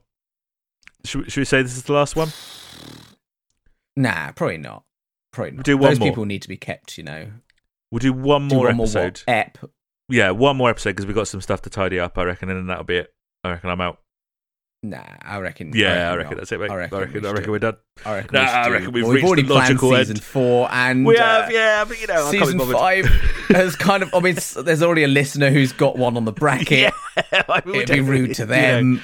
I guess, yeah, I guess we'll just keep bloody going then. I've already given right. you my list for the bracket, and I'm excited to see them get absolutely decimated in the votes.